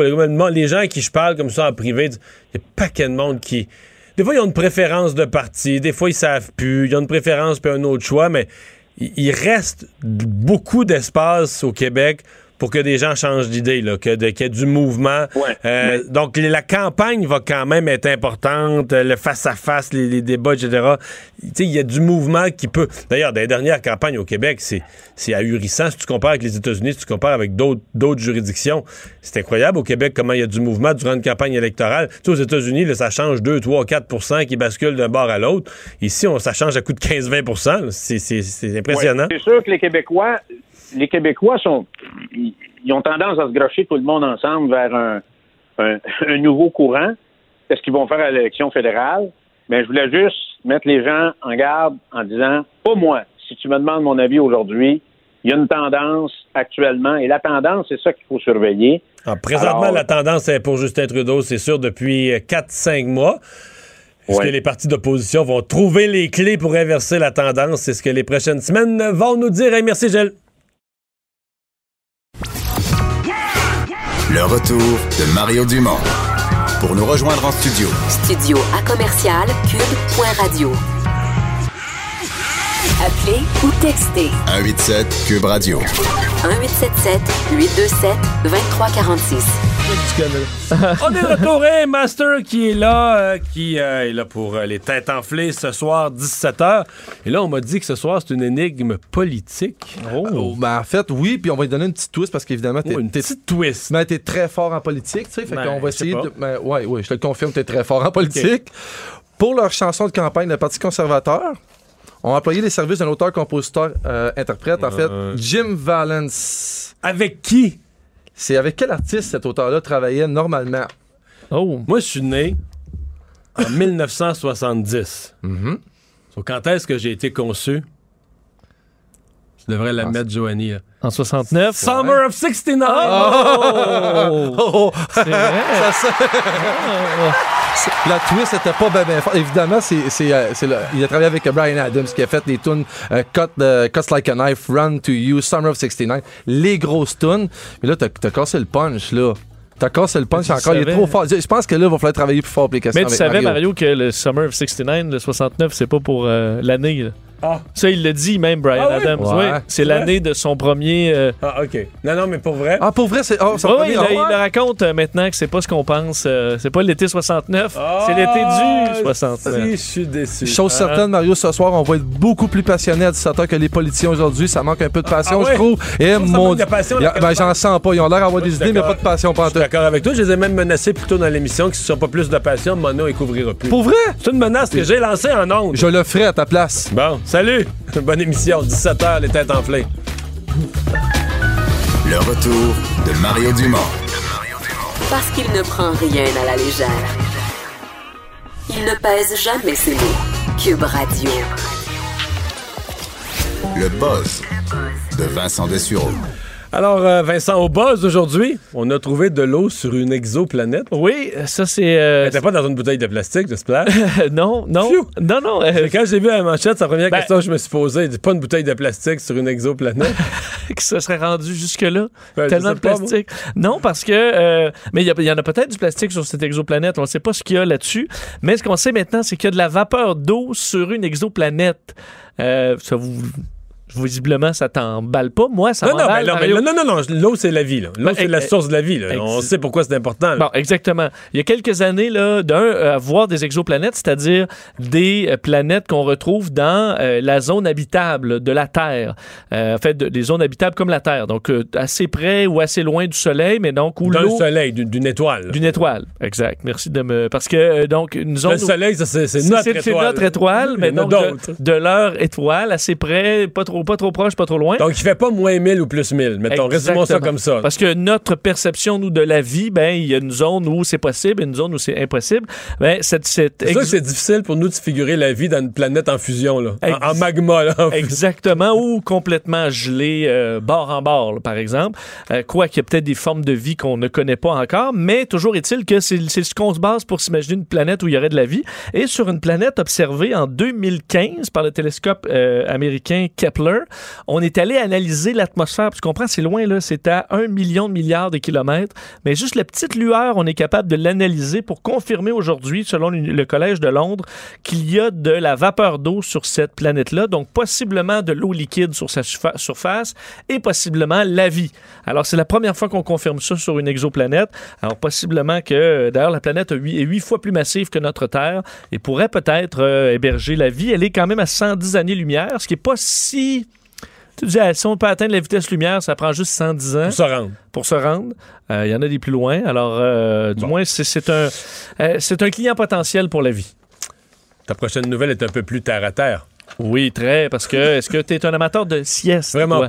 pas. Un Ouais. mot dormir à part que la nuit, là, c'est vraiment Ah, pas. Moi, je suis un. La fait, j'adore faire le retour. Ben oui, mais une chance que toi, avec les heures que tu fais en te levant la nuit pour salut bonjour, t'as comme c'est la Ouais. survie ta sieste. Oui, mais même sans Salut Bonjour, avant, je faisais des siestes. Ah ouais? Moi, de l'après-midi, là, une petite heure. euh, Ah, c'est sûr qu'avec Salut Bonjour, c'est des siestes jamais. de Puis 3 mettons heures. que je fais ça une fois par. euh, moi, c'était, mettons, je me, mettons, je me couchais une heure l'après-midi parce que, mettons, la veille, euh, j'ai, sauté la nuit, j'ai travaillé. Peu importe, là. Ouais.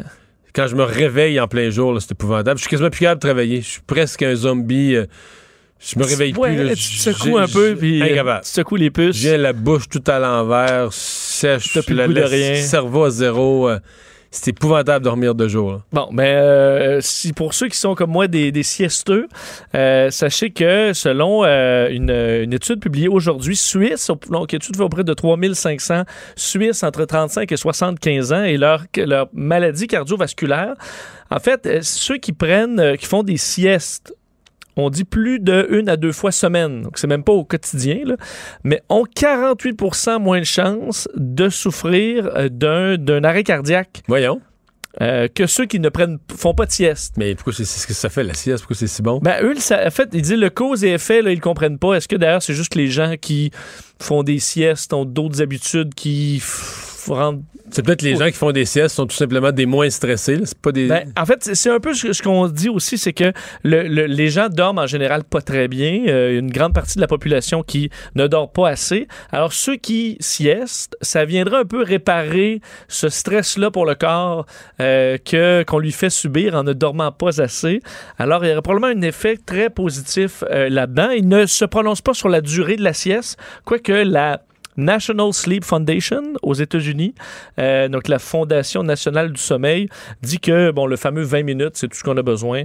Puis ça, 20 minutes, tu te réveilles puis t'es correct, là, Mario. T'es supposé pouvoir te réveiller en quelques. Ouais, ça, 10 minutes, c'est très petit. Là. 20 C'est minutes, Ça, tu tu rentres pas dans un sommeil profond, 10, 15, 20, C'est ouais, peut-être. Ben, deux heures, j'avoue que c'est plus tough. Alors, euh, études sur le dating au secondaire. Oui, euh, est-ce que tu avais beaucoup de conquêtes au secondaire, Mario? Quelques-unes, beaucoup, Ah oui? ce serait exagéré. OK. Ben moi, une- c'est proche zéro. Ah! Oui. Et euh, euh, certains scientifiques se sont demandé est-ce que ceux qui ont qui sortent avec personne au secondaire, est-ce que c'est des socialement un peu awkward? Est-ce qu'ils ont des problèmes?